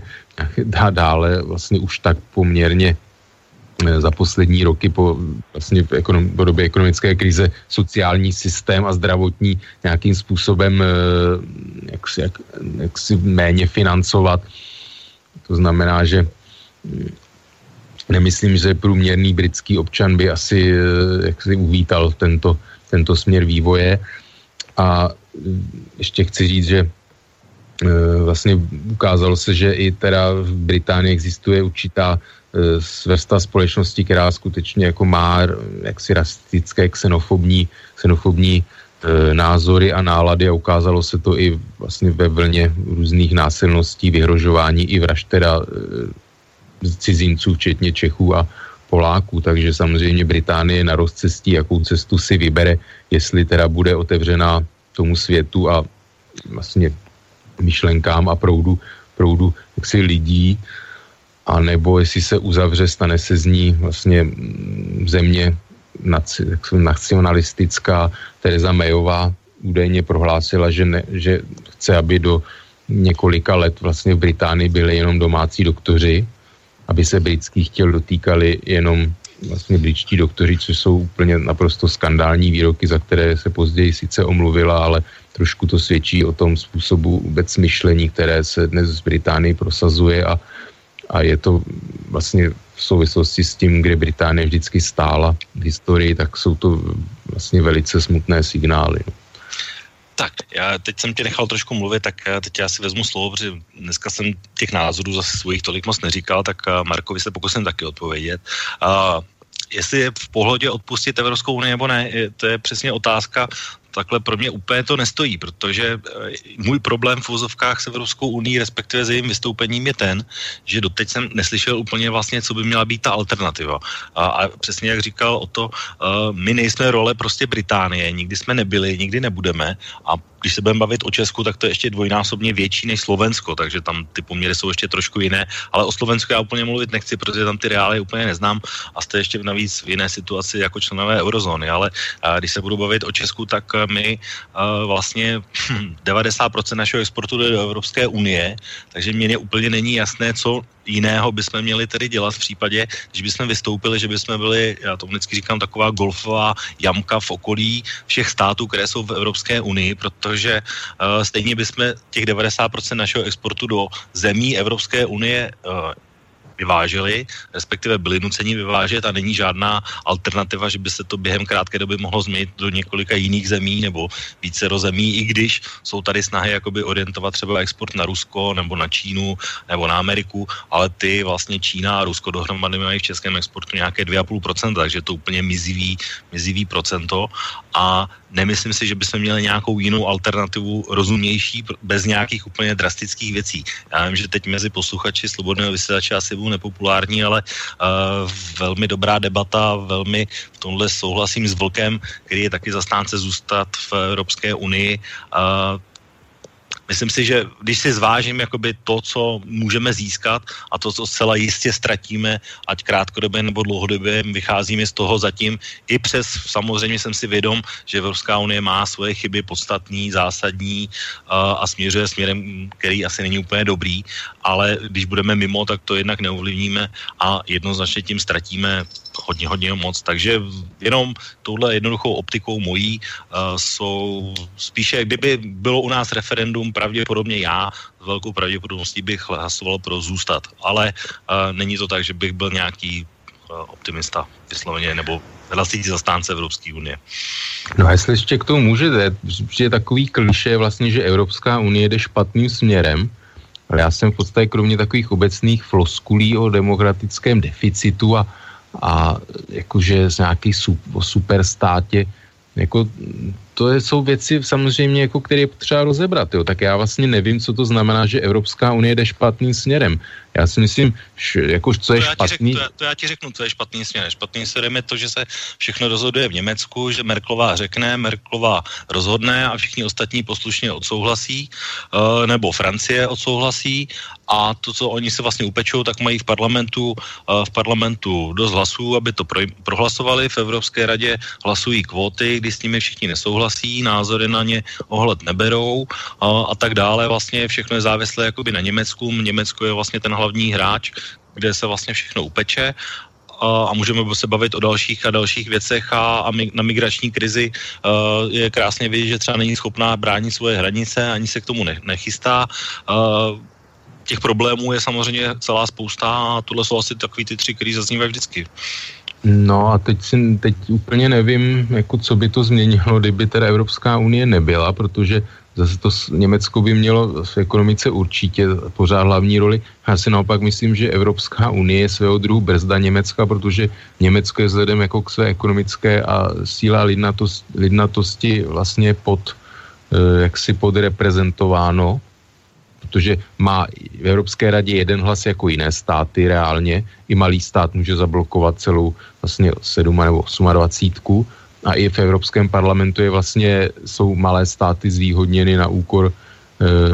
velkých. To znamená, že já si myslím, že Evropská unie je naopak vlastně brzda, Něm, brzda Německa. A k tomu se, to se dostávám k tomu, že e, určitě bych Evropskou unii ne, ne, vlastně neredukoval jenom na nějaký jako ekonomický prostor a, a vlastně, že by Evropa měla být jenom nějaký združení volného obchodu. Samozřejmě, že i to je,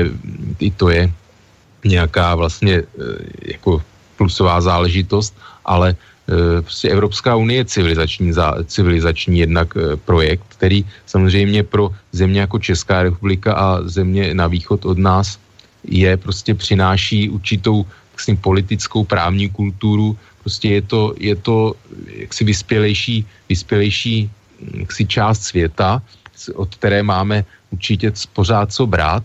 a je to prostě i projekt, je to mírový projekt taky. Prostě tady myslet si, že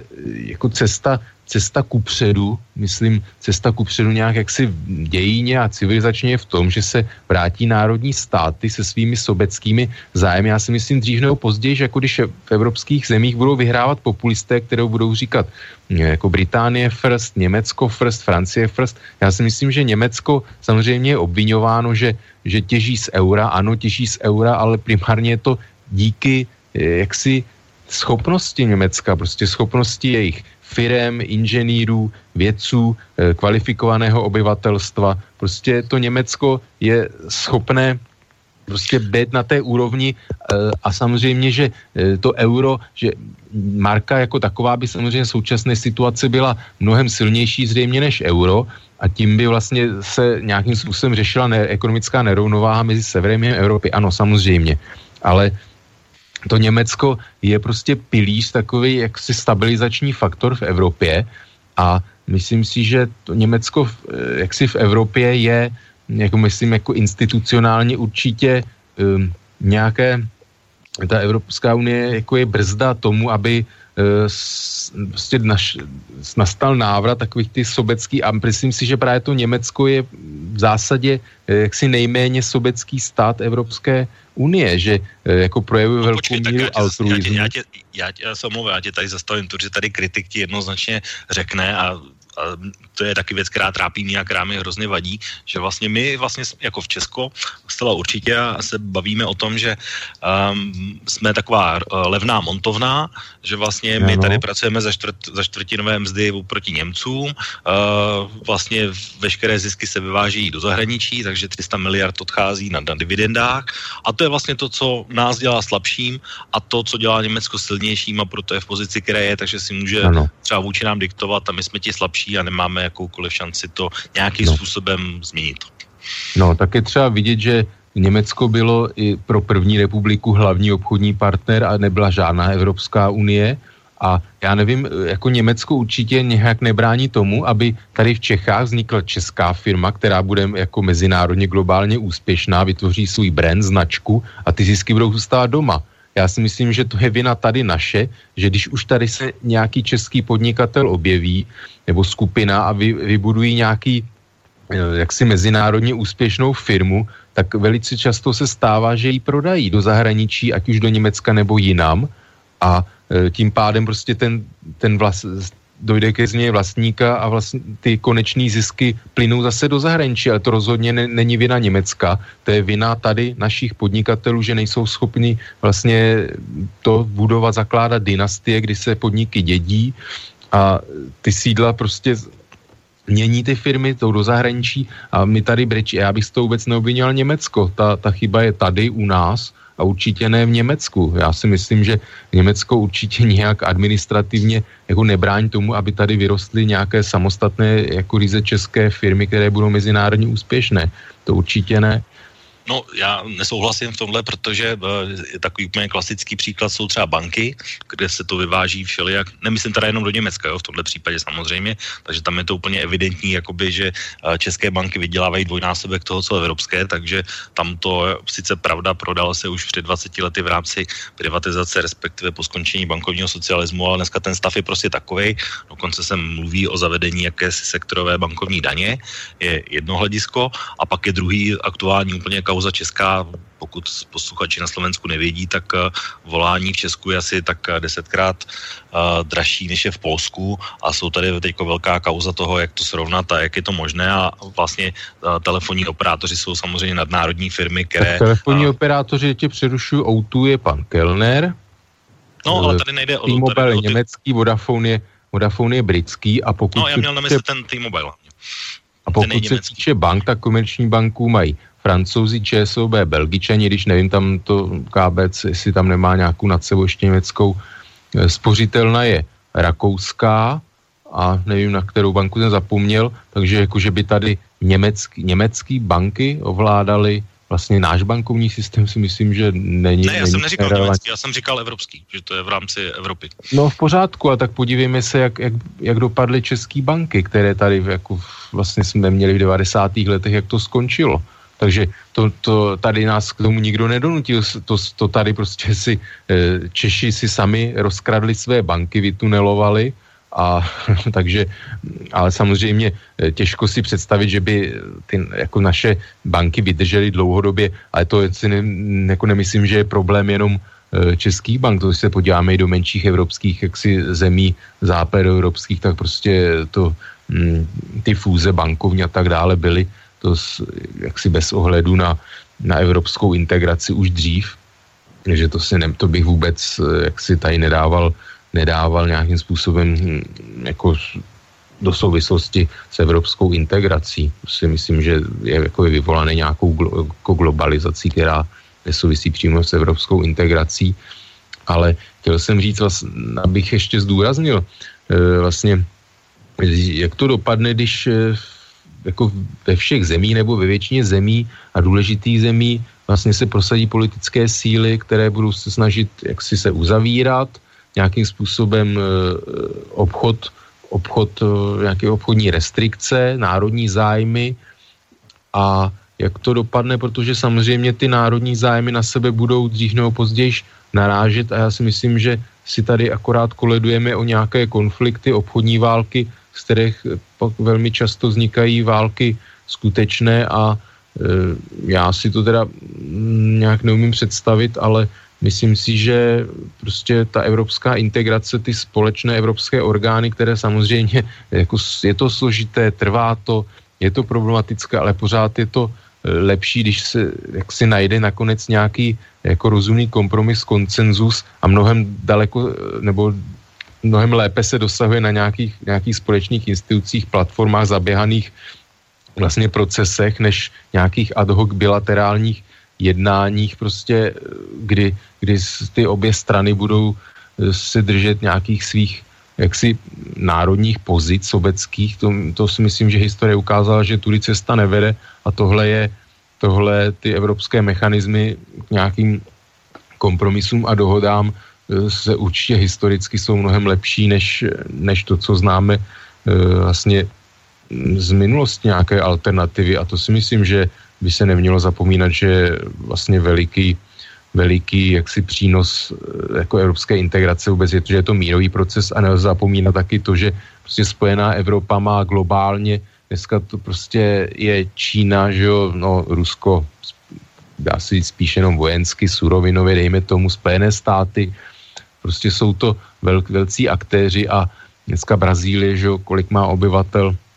takže prostě Evropská unie jako celek, jednotný celek obchodní, může udávat, jako stanovat světovou obchodní agendu a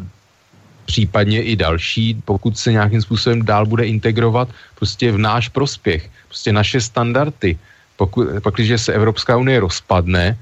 tak těžko si jednotlivé státy budou vyjednávat takové podmínky, jako si vyjednat celá Evropská unie a těžko budou stanovovat to, že nějaké ekonomické, sociální standardy, někde tla, vytvářet určitý tlak na, na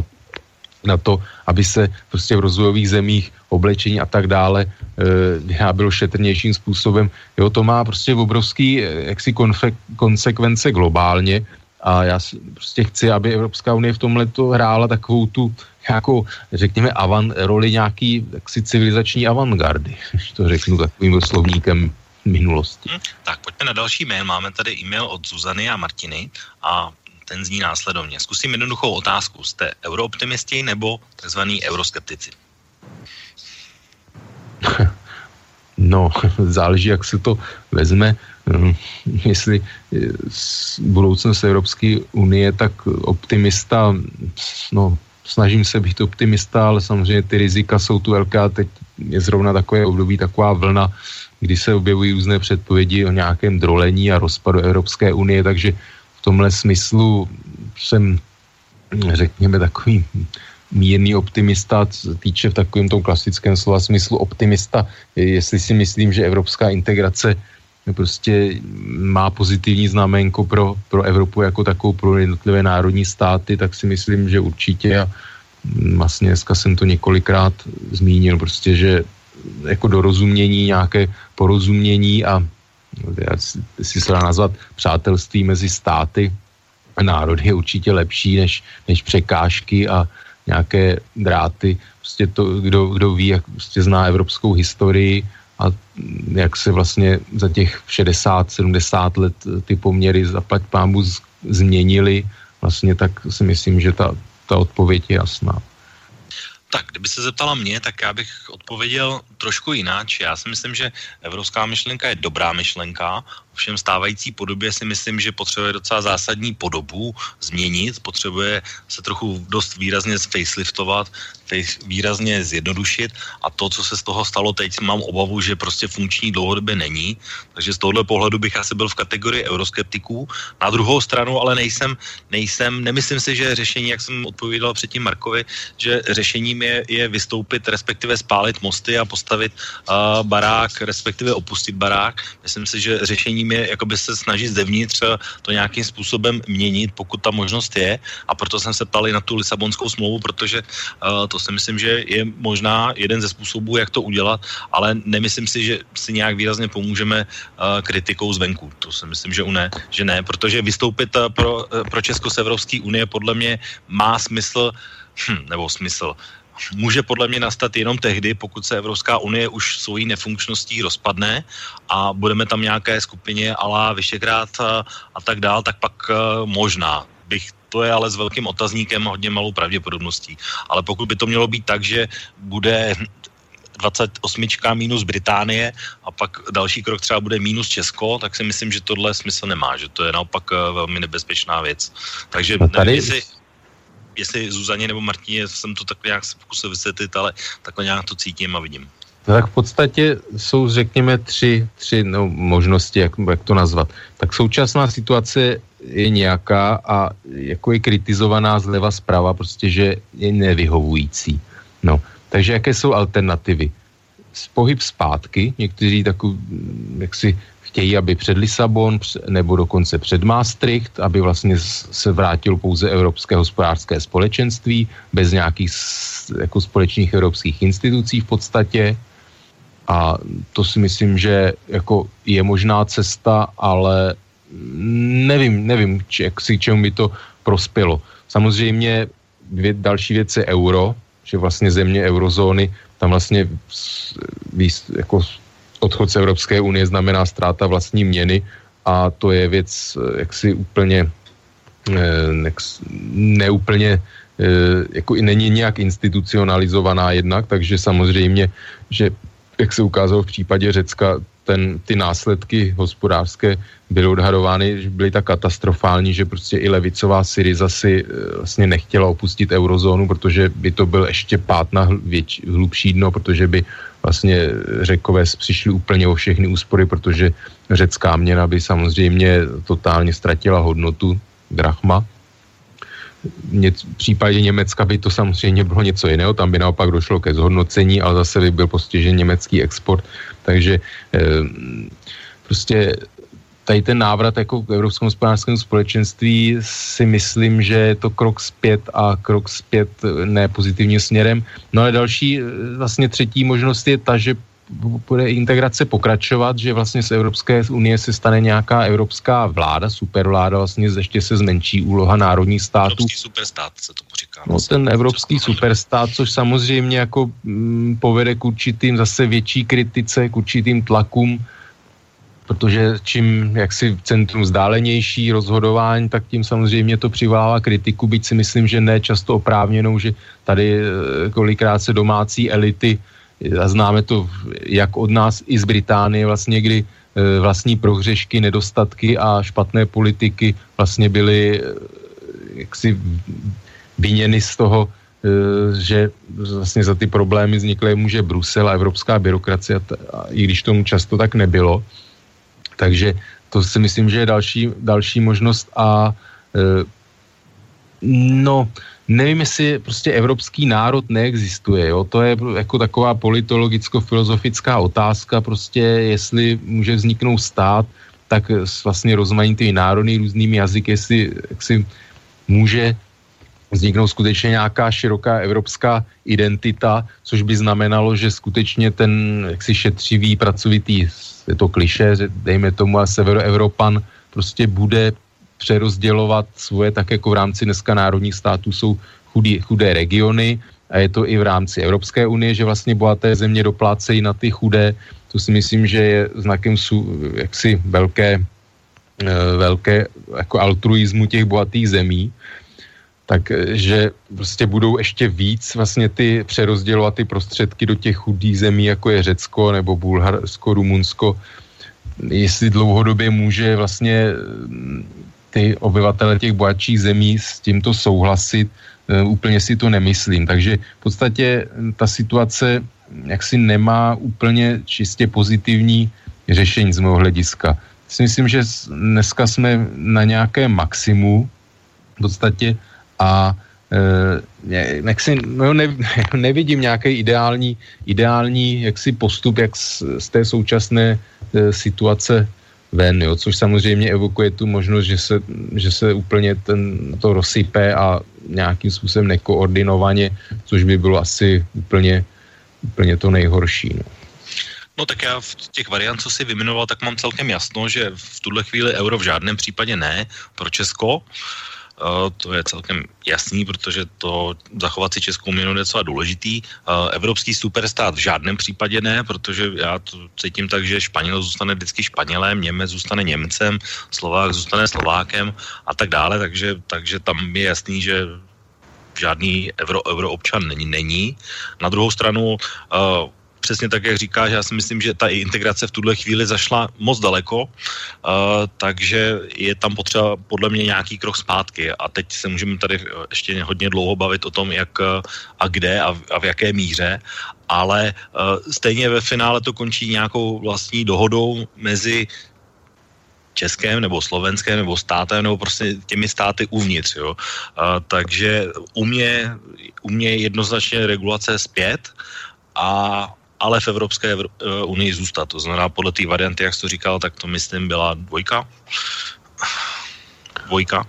Někam, no, tak, Lisabon, někam k Lisabonu. No tak to není pak Evropská unie, to je EHS, bez nějakých institucí a já si myslím, že jaksi společná obchodní politika, celní a tak dále a nějaké společné evropské právo i řekněme daňové zákony, já bych byl i pro určitý stupeň harmonizace. Já nejsem proti vstupu do eurozóny, protože konečně by bylo vidět, jak je možné, že Praha je šestý údajně nejbohatší region e, v Evropské unii, přičemž průměrná mzda v Praze je nějakých 12 1300 euro hrubého. Tak bych chtěl vidět ten pátý nebo sedmý nejbohatší region, jaká je e, vlastně nejprůměrná mzda tam, jak je to možné. Jo? Protože to je o čem jsme se bavili, že tady prostě je strašně nízké příjmy, vlastně nízká cena pracovní síly, příjmy zaměstnanců oproti ostatním zemím a myslím si, že mm, jako je to jako taková nehorázná záležitost, ale to je zase ještě bychom se vraceli k té debatě, to na další, na další řeč. Takže já jsem pro vstup do eurozóny. Myslím si, že Slovensku to prospívá, byť samozřejmě dovedu si představit, že spoustu Slováků s tím nesouhlasí a z dlouhodobého hlediska prostě Slovensko ekonomicky roste, byť jsou tam sociální rozdíly, nerovnoměrnost Bratislava, západní Slovensko versus střed, východ. Eh, jsem si vědomý eh, těchto problémů a že i většina vlastně těch investic jde vlastně do Bratislavy okolo západního Slovenska, ale Slovensko prostě díky tomu, že, že je v eurozóně, tak je to velký, vlastně velký faktor v tom, že získává ty zahraniční investice a můžeme samozřejmě bavit, že zase je to jako montovna, no ale pořád lepší, prostě když tam teď Jaguar a další firmy prostě postaví montovnu, než když tam, když na Slovensku nebude nic, protože asi, asi to není tak, že místo, místo toho Jaguaru tam nějaký geniální slovenský podnikatel vybuduje nějakou jinou továrnu, která zaměstná e, jako tolik lidí, takže asi tak. Tak, no to je právě ta otázka, o které jsme se bavili, že co, co způsobí, nebo jestli by odchod z Evropské unie a i Británie a vlastně způsobil přesně tady ten ovliv těch různých firm směrem pryč nebo směrem dovnitř a tak dále.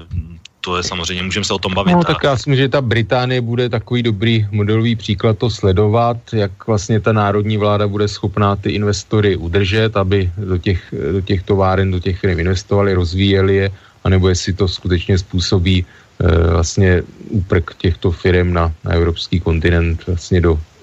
aby budou přesunovat tu výrobní základu vlastně na území jednotné evropského trhu. No. Tak, protože máme poslední čtyři minuty naší relace, tak uh, já vlastně, když si to schrnu, tak jak jsme se o tom bavili, tak uh, schrnuli jsme docela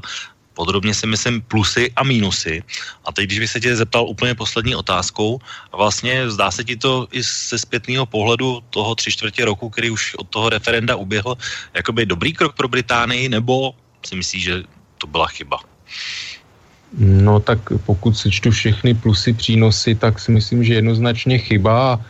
i výsledek toho referenda, tak jak to známe samozřejmě z jiných zemí, tak eh, spousta těch Britů vlastně prostě jako chtěla vyjádřit nějaký vůbec protest proti vlastní vládě, proti politice konzervativní strany, jo, proti globalizaci, takže e, vlastně nehlasovala jako úplně o členství Británie v Evropské unii, prostě byl, hlasovalo se kvůli jiným věcem, vyjadřoval se názor na jiné věci. A myslím si, že spousta těch Britů, kteří si mysleli, že že odchod z Evropské unie, jak si řekněme v otázce imigrace, tam ty pravomoci zřejmě nějaké vlastně Británie obdrží a bude moc regulovat teda hm, tu imigraci, ale co se týče nějakých ekonomických vyhlídek a vůbec jako představ představ těch laboristických levicových voličů, představ, že, že se vrátí nějaké staré dobré časy, že budou obnoveny ta pracovní místa, která buď odešla do zahraničí nebo technologickým pokrokem zanikla a že se nějakým způsobem rekonstituují eh, jaksi eh, britská města, tak jak jsem o tom mluvil, prostě spustlá, tak si my se obávám, že tam vlastně dojde k, jako k vystřízlivění a, a že to byl takový výkřik, že spousta těch voličů ani jak si tomu nevěřila, že, že může k něčemu takovému dojít, nebo prostřednictvím vlastně vystoupení Británie z Evropské unie. Takže myslím si, že pro Británii to nebude, nebude pro spoustu, spoustu volič, vlastně voličů, kteří hlasovali pro odchod, tak eh, to nepřinese nic dobrého. Tak já zase úplně poslední odpovědí nebudu s tebou souhlasit. Myslím si, že uh, dívám se na to jinak trošku a dávám tomu plus jednoznačný z několika hledisek. Jednak protože hlas lidu byl vyslyšen, hlas lidu rozhodl, hlas lidu je respektován, zdá se, nenaplnily se takové ty konspirační teorie, jak se to zastaví a kdo to zastaví a z jakého důvodu. A takže hlas lidu rozhodl, hlas lidu se bude tím řídit a už tohle je aspoň dobrý, dobrý znamení toho, že uh, ještě lidi mají nějakou moc vyjádřit svůj názor k tomu, a jakým směrem se to má vyvíjet. A vidím to i pozitivně právě ve směru k Evropě a budu doufat, jak jsme se bavili teď před chviličkou, že ten v vozovkách um, moloch nebo byrokrati se probudí a začnou taky dělat něco jiného, než jenom řešit uh, různé nesmysly, nařízení a tak dále. Takže zatím, zatím si myslím, že to je plus minimálně z těchto dvou hledisek. A přebíjí to samozřejmě i ty, který si vyjmenoval, ale tam je potom potřeba říct, vy jste informace měli, rozhodli jste, takže k, to, k tomu já řeknu ještě to, že eh, voliči nebo obyvatele nikdy neodpustí politikovi eh, to, že vyslyšeli jejich rozhodnutí, pak, když se ukáže, že bylo špatné, protože nakonec stejně ten politik jako na tom, že je vinen, může za to a vždycky si vzpomenu na Nevila Chamberlaina, kterého Davy vítali na letišti a mával s papírem, přinesl jsem vám mír pro naši dobu, takže no, asi tak. Tak, tak to byla úplně poslední odpověď naší uh, relace na téma Brexit, tak děkuji Otovi za názory. Není zač. Tak uh, budeme se těšit zase za, za pozvání. Jo. Uh, budeme se zase těšit za dva týdny, že se uslyšíme a loučím se i s vámi, vážní posluchači, s uh, přáním pěkného večera. Užijte se ještě zbytku valentýnského dne, pokud ještě jste nestihli a přeji hezký večer. Od, od mikrofonu se loučí Intibo.